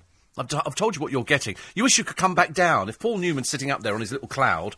It'll be a fairly big cloud, it'll be full of surrounded by Hollywood legends. He's going to come down and go, right, bolt of lightning for you, gone, gone, take them all out. Just get rid of them because it's it's dreadful. Whatever his wife wants to do, whether she's got Alzheimer's or not, it's her money. She can do with it what she wants. But they're so greedy that they want a bit more of it. So shame on them. Absolute. Sh- oh my god, who's this? It's John Travolta and Olivia Newton-John, and they go together like Ramadan and whatever it is. And uh, Danny and Sandy, Sandy. And so here is John Travolta, and they've recreated some of the dance moves. I got chills, they're multiplying. And I'm losing control, cause the power you're flying. It's electrifying, electrifying. You better shape up. You know, and then we go into it. But they're still doing it now at the age of whatever they are. It's good. He's 58. He's uh, swapped his slick back hair for what some describe as a really bad toupee, and other people say it's the slicked back, shorter look, and she looks as amazing as ever. And she's 64. So, mind you, Biggins told me he was 64 the other day. He, didn't he does not look it. He does not look it. He was really good. He was really good. I'll tell you the reason he's actually, well, in fact, he'll actually tell you the reason he's, he's coming in to have a little chat to us, which is good. And then you'll be hearing a little bit of Paul O'Grady, who is this week's In Conversation, and Stephen Tompkinson. wow. Who did we have last week on In Conversation? I can't remember, actually, who it was. I can't remember who went out. I always lose these. Katherine Jenkins and Jason Flemyng. Oh, that's right. Katherine Jenkins and Jason Flemyng. How lovely. Oh, that was lovely. But this week, Paul O'Grady and Stephen Tompkinson. Stephen, who's doing Spamalot down at the embankment, and Paul, who's doing this huge, huge pantomime, Aladdin, down at the O2. Vast, vast. And we'll also have a clip of Biggins. And Biggins, as ever. We don't have a clip of Biggins. Oh, right. Oh, right. Oh, I thought we were going to have a clip of Biggins. Oh, never mind. Oh, I'm a bit disappointed. Have we not got a run through of what he's doing? Oh, right. She promised we were going to have a clip of Biggins. I said to her yesterday, I said, the last thing I said to her, no, the second to last thing I said to her was, uh, should we have a clip of Biggins? Oh, yes, that'll be good, she said. well, obviously not. Obviously not. Uh, 84850 steve at lbc.co.uk. Uh, I forgot to mention that Michelle Collins of Corrie and EastEnders fame will be switching on the East Finchley Festival lights at 4pm tomorrow. Thank you, Stan. So, Michelle Collins. Have a nice time, Michelle which is good. Um, uh. I think it's great that the idiotic, cowardly bloke with a knife who mugged the boy uh, got caught. Yes, I, I, agree. He pursued him. I told You're not having my phone. Not in my phone, so he followed him all over, which is in, which is brilliant. Bridget says David's in Paris, seeing seven circuses over the weekend. No doubt you'll be reading reviews of them in the next King Bowl. Thank you. And uh, after you've deci- after you reviewed the Royal Variety. I decided to watch, but it was disappointing. Apart from David Walliams and a few others, I thought it was weak. Says Jackie. Oh right. Oh. Apparently, diclofenac you can buy over the counter. It's got another name, Voltarol. Voltarol. Oh right. Well, I shall have to check with Mr. Shah on that one. He's he's my guru at goods. He knows all about these sort of things. I didn't know you could buy. You got that, but I, perhaps diclofenac is the stronger one because that's only prescription. I'm pretty certain. Well, i know it's prescription because I have it. Uh, No, you're getting a bit mixed up with Paul Newman and somebody else. It's completely different. Uh, Paul Newman's wife is very much alive. Very much alive. Uh, nothing like the smell of the apple and cherry logs in the morning, says Jackie, in the log burner. Better than central heating. Only two more sleeps until the Steve Allen Christmas lunch. Happy Hanukkah to Sheila and Raymond Finesilver and family and James Max for sunset on the 8th of December until the 16th of December. James Max, honestly, he was at the party, Ooh, dancing around. Oh, some very embarrassing dancing videos doing the rounds. Oh, goodness sake, I mean, honestly, our boss was dancing. Maybe not again, and a few other people. If you can't dance, don't dance. Is my is my methodology. I'm afraid. Uh, here's the uh, story of the paper today. Of all of them, this is the uh, the dot on a map of London. It's all the bombs that fell on London during the Blitz and they were all over the place. It's told in storybooks. It's an interactive map. And you need to see it. I'll give you the, the website address because it's amazing. I mean, there was no area that didn't receive bombs. Many, many, many bombs. It's of interest to everybody, this, especially to you, the public, because many of you lived through it and you'd like to see it. It's on this website, www.bombsight.com B O M B S I G H T dot org. Okay, bombsight dot org, preceded by www. So check it out, because you'd be amazed if you went through the war. You'll be saying, "Good grief, we knew that there was lots of bombs." Oh, good news for Cliff Richard fans. His tickets have gone on sale. The tickets for the Rolling Stones, you remember, nine hundred and fifty pounds for Cliff Richard. Forty-five quid, lady. Forty-five quid, but for ninety quid, you can have um, a a top hospitality package, and that'll give you a little bit of food and some uh, some sandwiches. That ni- ninety quid, love. All right, ninety quid for you can find me out in the country. I'm a bachelor boy, and uh, things like that. All with Cliff Richard. So it won't break the bank. Mid-price tickets for him are sixty quid, and for ninety quid you get uh, ninety pounds champagne, and uh, and you get a bit of a nibble. I think it's quite reasonable for a nibble, don't you? For ninety pound of Cliff Richard, you know, champagne and nibble before the show. And he comes in and sings, you know, she's such a devil woman. We're all going on a summer holiday. I think that's good value for Cliff Richard. Very good. You look lovely today. Very good value. Uh, ninety pounds. But he, he says here, I want, you know, people to come out and enjoy the show. He's done a whole string of dates. He shows no sign of slowing down at all. He's 72. 72. It's not bad. Although I told somebody the other day that Priscilla Presley was 60, 67. And in fact, I told Biggins, he went, 67? I said, yeah. He said, she looks amazing. And she does. There's no doubt about it. She looks absolutely fantastic. I mean, I look good for coming up 42. I think I look really good. Very smooth skin. Not much hair, but I mean, who cares? Doesn't bother me. I'm not particularly bothered about hair, actually. Yeah. Whether you've got a little bit or a lot, it makes no difference at all. It Doesn't affect your, uh, your intellect or your virility. Sorry, I'll be all right in the morning. Don't worry about me. And, uh, oh, look, is it Liberace? No, it's Michael Douglas who is playing Liberace in a biopic. He's appearing alongside Matt Damon, who will be playing Liberace's former lover, Scott Thorson. And the film is uh, called Behind the Candelabra. It is supposed to show the behind the scenes and the later years of the star's life as he sought to suppress claims of his of his homosexuality because they always denied it with Liberace. His manager Seymour Heller denied it even after he died. They denied that he was gay. He did, you know, Liberace's book his autobiography talked about all the girls he'd picked up. But as Scott Thorson wrote in his book, every time Liberace mentioned girl, substitute boy. It was a lot simpler that way. Sadly, the Liberace Museum does not exist anymore. All the stuff has gone into storage, and yet the buildings are still there with Liberace written all over them. It was uh, quite sad. I was there the day before it closed in Vegas a few years ago. Such a shame. The stuff should be on display in uh, in big hotels. News is next on FM, online.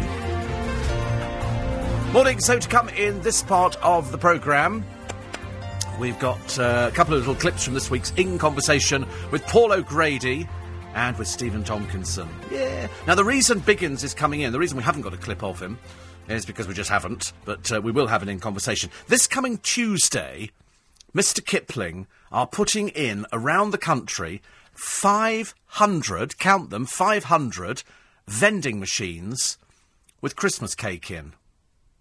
Now, the good news is that they'll be spread over London, they'll be spread over the country, and there's no charge.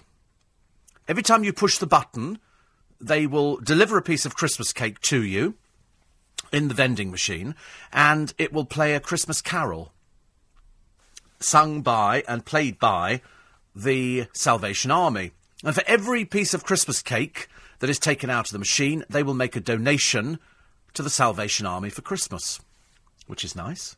So these vending machines go in, I think, starting next Tuesday. Next Tuesday, I think, these vending machines go in, and you'll have to find out where they are. I don't have a list of, of where they are. They're just all over the place. If the company send me a list before Tuesday, I'll tell you so you can get down there. I know they're going to have a ceremony. I know one of them is in Tottenham Court Road. That's all I know. And so it'll be free Christmas cake and each vending machine, it'll be in for two weeks, will have 500 pieces a day. 500 pieces of cake to go in a day. So be able to operate the machine 500 times. It sounds wonderful, doesn't it? 500 bits of Christmas cake, eh? Go and get yourself a nice cup of tea. I had a cup of tea this morning. I was very happy with it. And, um, and then you can have your bit of Christmas cake. So I know that there's going to be one in Tottenham Court Road. Where, I don't know. And I think Biggins is going to that on Tuesday. So that's why I mention it, because that's what he was in to talk about. When we talk about pantomime, we talk about just about everything. We talk about everything. It's it's a bit of a serious conversation. It's a bit of a laugh. In fact, actually, in our guests this week, there's a lot of laughs as well. Uh, mainly because one of them I'd always wanted to talk to, Stephen Tompkinson, who's about six foot six. He's enormous and he's very smartly dressed. Very, very smartly dressed.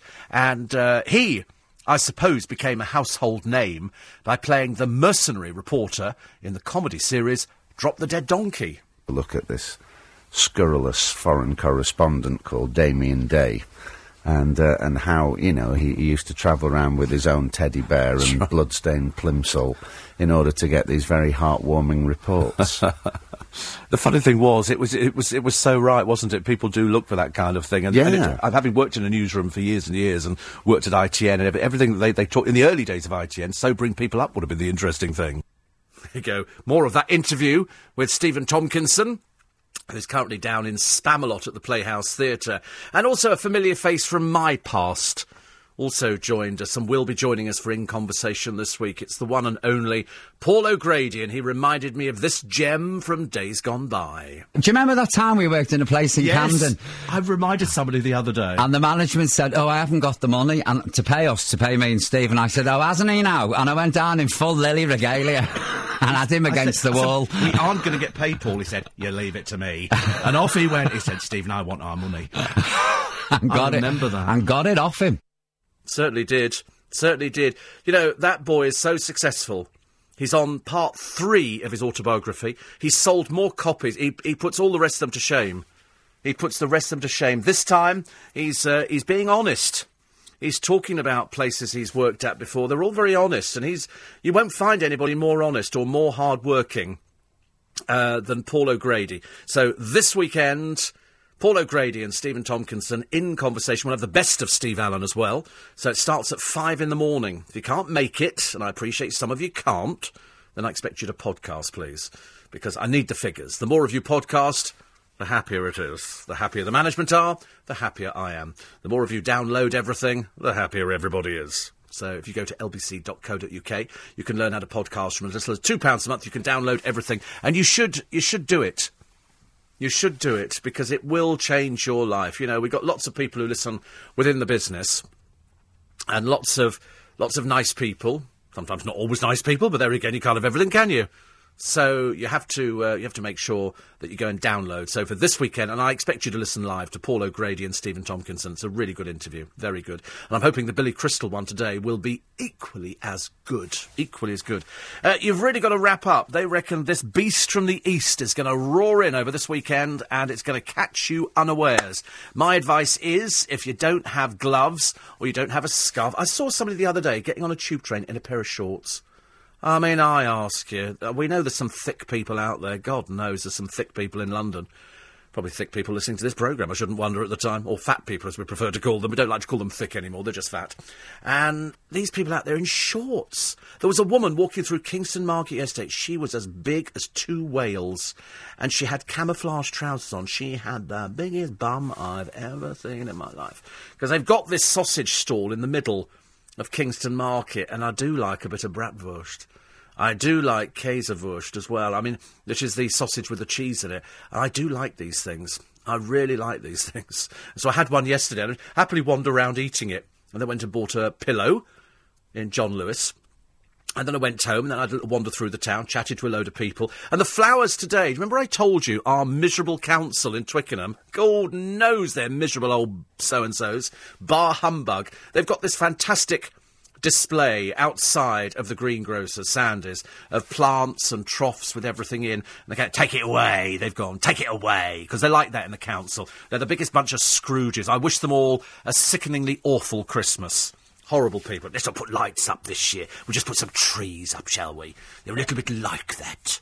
Horrible people. And so they're going round. They're, they're, they're sort of clearing up all the street furniture. You know, and yet we've got the biggest proliferation of blooming coffee shops, charity shops, and crap food that you can ever find anywhere, and I apologise for getting angry. But the good news is that the flowers outside Sandy's are going up to Brinsworth. Just up the road, they're taking it up to Brinsworth. They will get the benefit because the Scrooges on the Twickenham Richmond Council are so vile. They don't want anybody to have any fun anymore. Miserable bunch of so and so's. And so the flowers are going up to Brinsworth. And as you know, that's the uh, home for retired variety artists and people in show business. Lots of famous people uh, have been in Brinsworth. It's a marvellous, marvellous place. And in fact, actually, they've got their party tomorrow. Their party, the Brinsworth Christmas party, is up there. And I can't make it tomorrow, otherwise I would have gone. But I wish them all the very best of luck. So the flowers are going up there. Uh, there's lots of famous people. All the money from the Royal Variety goes up there. Simon Cowell gives a lot of money to Brinsworth. A lot of money. Money from the phone lines goes up there, and they look after people who've fallen on hard times. It's a lovely, lovely place, and all the staff are up there, and they work very, very hard indeed, and they give a lot of their time, and they love it as much. because you're looking after people who, many of them were household names. You don't recognise all of them, but there's some very big names up there at Brinsworth. So they get the beautiful flowers from Sandy's and the little things like that. And so well done. And these horrible, horrible, nasty little people on the council at Richmond and Twickenham. I hope you have a vile Christmas. Horrible people. What a bunch of old miseries, honestly. So anyway, the uh, weather freezes your pipes and you don't get any hot water over Christmas. There you go. I might as well have said it. Who cares? And uh, how can you serve up a Christmas feast for two pound fifty-one a person? Answer: Shop around either in Asda, Aldi, Sainsbury's. Cheapest uh, puff pastry mince pri- pies in Sainsbury's that come in at sixty-three pence. Carrots in Morrison's fifty-five pence. Uh, Aldi sprouts seventy-eight. Lidl potatoes, 179. Brandy butter in Morrison's is a quid. And uh, frozen turkey in Lidl is £9.99. I don't think it's eaten very much for nine ninety nine, is it? Because a friend of mine's buying a turkey which will serve eight, and she's paying £51. But it's a, it's a proper turkey. Proper, proper turkey. LBC 97.3. When you're homeless at Christmas, 97.3. And with Nick this morning, former soldiers who are going to be sent into classrooms to instil discipline and raise results among troubled youngsters. Nick will be talking to General Lord Richard Dannatt, former chief of the General Staff, and asking should this be rolled out to mainstream schools. Plus the latest on the arrest of PR guru Max Clifford. Nick talking to the Aussie who was stabbed protecting women in a bus attack, who's now been told to leave for the UK, and the papers this morning with Rupert Gavin, who's the chief executive of Odeon Cinemas. All of that and more with Nick Ferrari. That's it. They're also going to be talking about Max Clifford on Susan Bookbinder's early early news programme this morning. It's interesting. Who do you talk to about Max Clifford? I mean, he's like top of the game, isn't he? Who else are they going to talk to? Today they talked to Ian Bloom, a media lawyer and consultant at Ross and Craig Solicitors. Uh, plus health, mortgages, banks, all of that, and more. And good news for my friend Alexander Bermange, who has uh, been invited by Kevin Spacey, no less, to be part of the writing team for the 24 hour musicals at the Old Vic in London's West End this Sunday. the evening will be hosted by the fabulous Matt Lucas, introduced by Kevin Spacey. Jeff Goldblum will be making a special appearance. Blimey. Uh, cast members confirmed include, wait for this, Richard Fleeshman, uh, Tracie Bennett, Haydn Gwynne, Anthony Head, Celia Imrie, Katherine Kingsley, Laura Michelle Kelly, Colin Morgan, Con O'Neill, Nigel Planer, Anne Reid, Sharon Small, Meera Syal, and Luke Treadaway, and many, many other names in there as well. So good luck for them all. And that's down at the Old Vic Theatre on Sunday. So it's creating a musical in 24 hours. How wonderful. And uh, also his seasonal offering this year, this is Alexander's, is Beauty and the Beast at the Radlett Centre, which includes a new, specially written song of mine called A Bigger Part, a family friendly musical. So good luck to him for that. Also, good luck to Mark Ovenden. His book, which I mentioned earlier on, is a celebration uh, from Penguin called London Underground by Design. It's a beautiful book. If you have any interest, oh, good lord, I recognise that station there. Where is that? Oh, good lord, I do recognise it. These are some of the old underground stations. The um, oh, so much work gone into this. If you're a lover of trains, and next year we celebrate London Underground, the first the world's first underground railway, 150 years old, and this book is to celebrate. It comes out in January. It's not available now, 31st of January. I've been sent an advance copy. London Underground by Design, and uh, you'll love it. When I say you'll love it, it's got, oh, some beautiful, bring back some memories for you.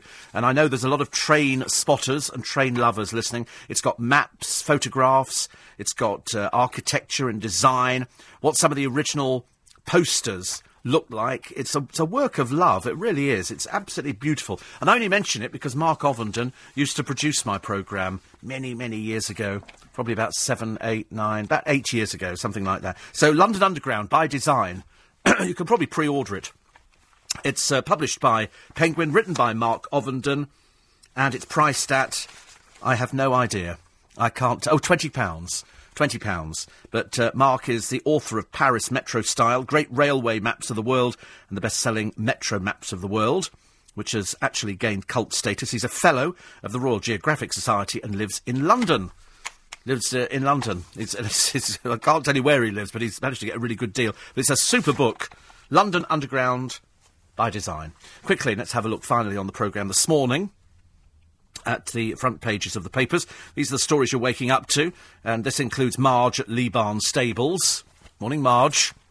No hot water bottle, but at least lots of thoughts and love sent to you this morning. I know it's bitterly cold out there, but this weekend, awful, awful weather. They've said, I'm hoping it's not going to be that bad over the weekend, but they've said on the front of the Daily Express, winter is bracing, Britain is bracing itself for the coldest winter in 20 years next week when the beast from the east roars in from Siberia. Minus 15. It'll make us colder than the North Pole. Not the North Pole, Steve. Yes. Uh, Prince Charles just can't wait to be a grandfather. Pregnant Kate leaving hospital. Big smile. No makeup and still very pretty. Unbelievable. Now, Kiss and Tell King Max Clifford is arrested over these sex assault claims. He has said, and I quote, anybody who knows me knows that this is unfounded. Because, as we've said at the beginning of the program, you need to listen back to the beginning of the programme to realise exactly where we're coming from with all these stories. There might be people with a grudge. There can be all people who've just made up a story. People who've gone, oh, yes, that's that and that's this. And they look at it and go, OK, well, we'll, we'll interview him. So they interview him. No charges. But he's been quizzed over these sex abuse claims going back, I think, 30 to 40 years ago. Uh, then there's the wife on the front of the Mail this morning of a desperately ill musician who's won her fight to force a hospital to keep treating him. Doctors had wanted to withhold potentially life saving care for David James, 68. But a senior judge overruled them, saying they'd failed to fully credit the importance of his continued existence. Isn't that amazing? Mirror this morning, uh, the, uh, the beast of a weather which is rolling in, which is going to hit all of us. Max Clifford becoming the fifth celebrity to be quizzed by police. Uh, that's also the front page of The Sun as well and Charles Haley, excuse me, hailing the military heroes on pages 4, 5, 6 and 7 on The Sun today with uh, various other people. Here's the uh, a man here who offered scholarships on the front of the Independent for sex and says he has top secret access at the MOD. The double life of an IT consultant. A fascinating story, I'm sure you will agree. Front of the Times, Les Mis, the verdict. Everybody, as far as I can see, has raved over Les Miserables. They say it's the best thing. Biggins went to see it because we had the premiere in Leicester Square the night before, and I said, "What's it like?" He said, "It's fantastic." Fantastic. So if he says it's fantastic, he's very good. He's in pantomime down in Plymouth this year. Kate goes home for Christmas with a lovely bunch of yellow, could be all sorts of roses or freesias. Or I saw some lovely freesias the other day. And bad news that if you're a rail traveller, 10% fare rise. We never win, do we? We always suffer, I'm afraid. And uh, an efficient office is one that is run by gossip, ladies and gentlemen. People like gossip. And the reason people like gossip, it gets you gets your adrenaline. I mean, there's been more gossip in this office over the last 48 hours than any time I've ever remembered. All sorts of exciting things have happened. I've loved every minute of it. We had a celebrity guest in the studio watching this morning because he wanted to come in and see the programme. And so he sat in here, which was very nice. So we enjoyed that and uh, interesting outfit, and uh, not appropriate for this time of year, but there you go, it'll do, I suppose. Really, you need a scarf and a hat, I think, on in this. It's so cold in here this morning, but I don't care. It's Friday. I'm going to be talking to Billy Crystal in a few hours' time, and that will make my weekend. So I should go and uh, sort that out. Don't forget, if you go to the LBC website, you can learn all about podcasting. All about, thank you, all about podcasting. It's lovely that. Have you ever had that done? Uh, it's really no, it's lovely. Really is lovely. I've had it done many times. It's uh, where was I? Oh yes, so we've got the podcasting on the LBC website, lbc.co.uk, and then we'll have a free podcast for you up a little bit later on, within about half an hour, which is very good, very funny. Even I haven't done it yet, I'm, I'm, telling you now it'll be hilariously funny. Most of these things are. And you can download this programme as well. And on Sunday morning, between 5 and 6, it's the best of Steve Allen, excuse me, for this week, which surprisingly people still download, which is good, seeing as you must have downloaded it from the week, but you get it all encapsulated a little bit better. And our two special in conversation guests this week, talking to me exclusively, Stephen Tompkinson. We'll chat about his time in Spamalot, which he's in at the moment, and uh, is thoroughly enjoying it. And Paul O'Grady, Yes, Lily Savage has been resurrected and is down at the O2 in Aladdin, and we've got it's a really, really good chat. So I hope you uh, enjoy that on, excuse me, Sunday morning. Have a great weekend, everybody. Look forward to joining you on Sunday morning and then back on Monday morning for more of the same. Nick and the team with you at seven after the news at six thirty with the morning news. Susan Bookbinder. LBC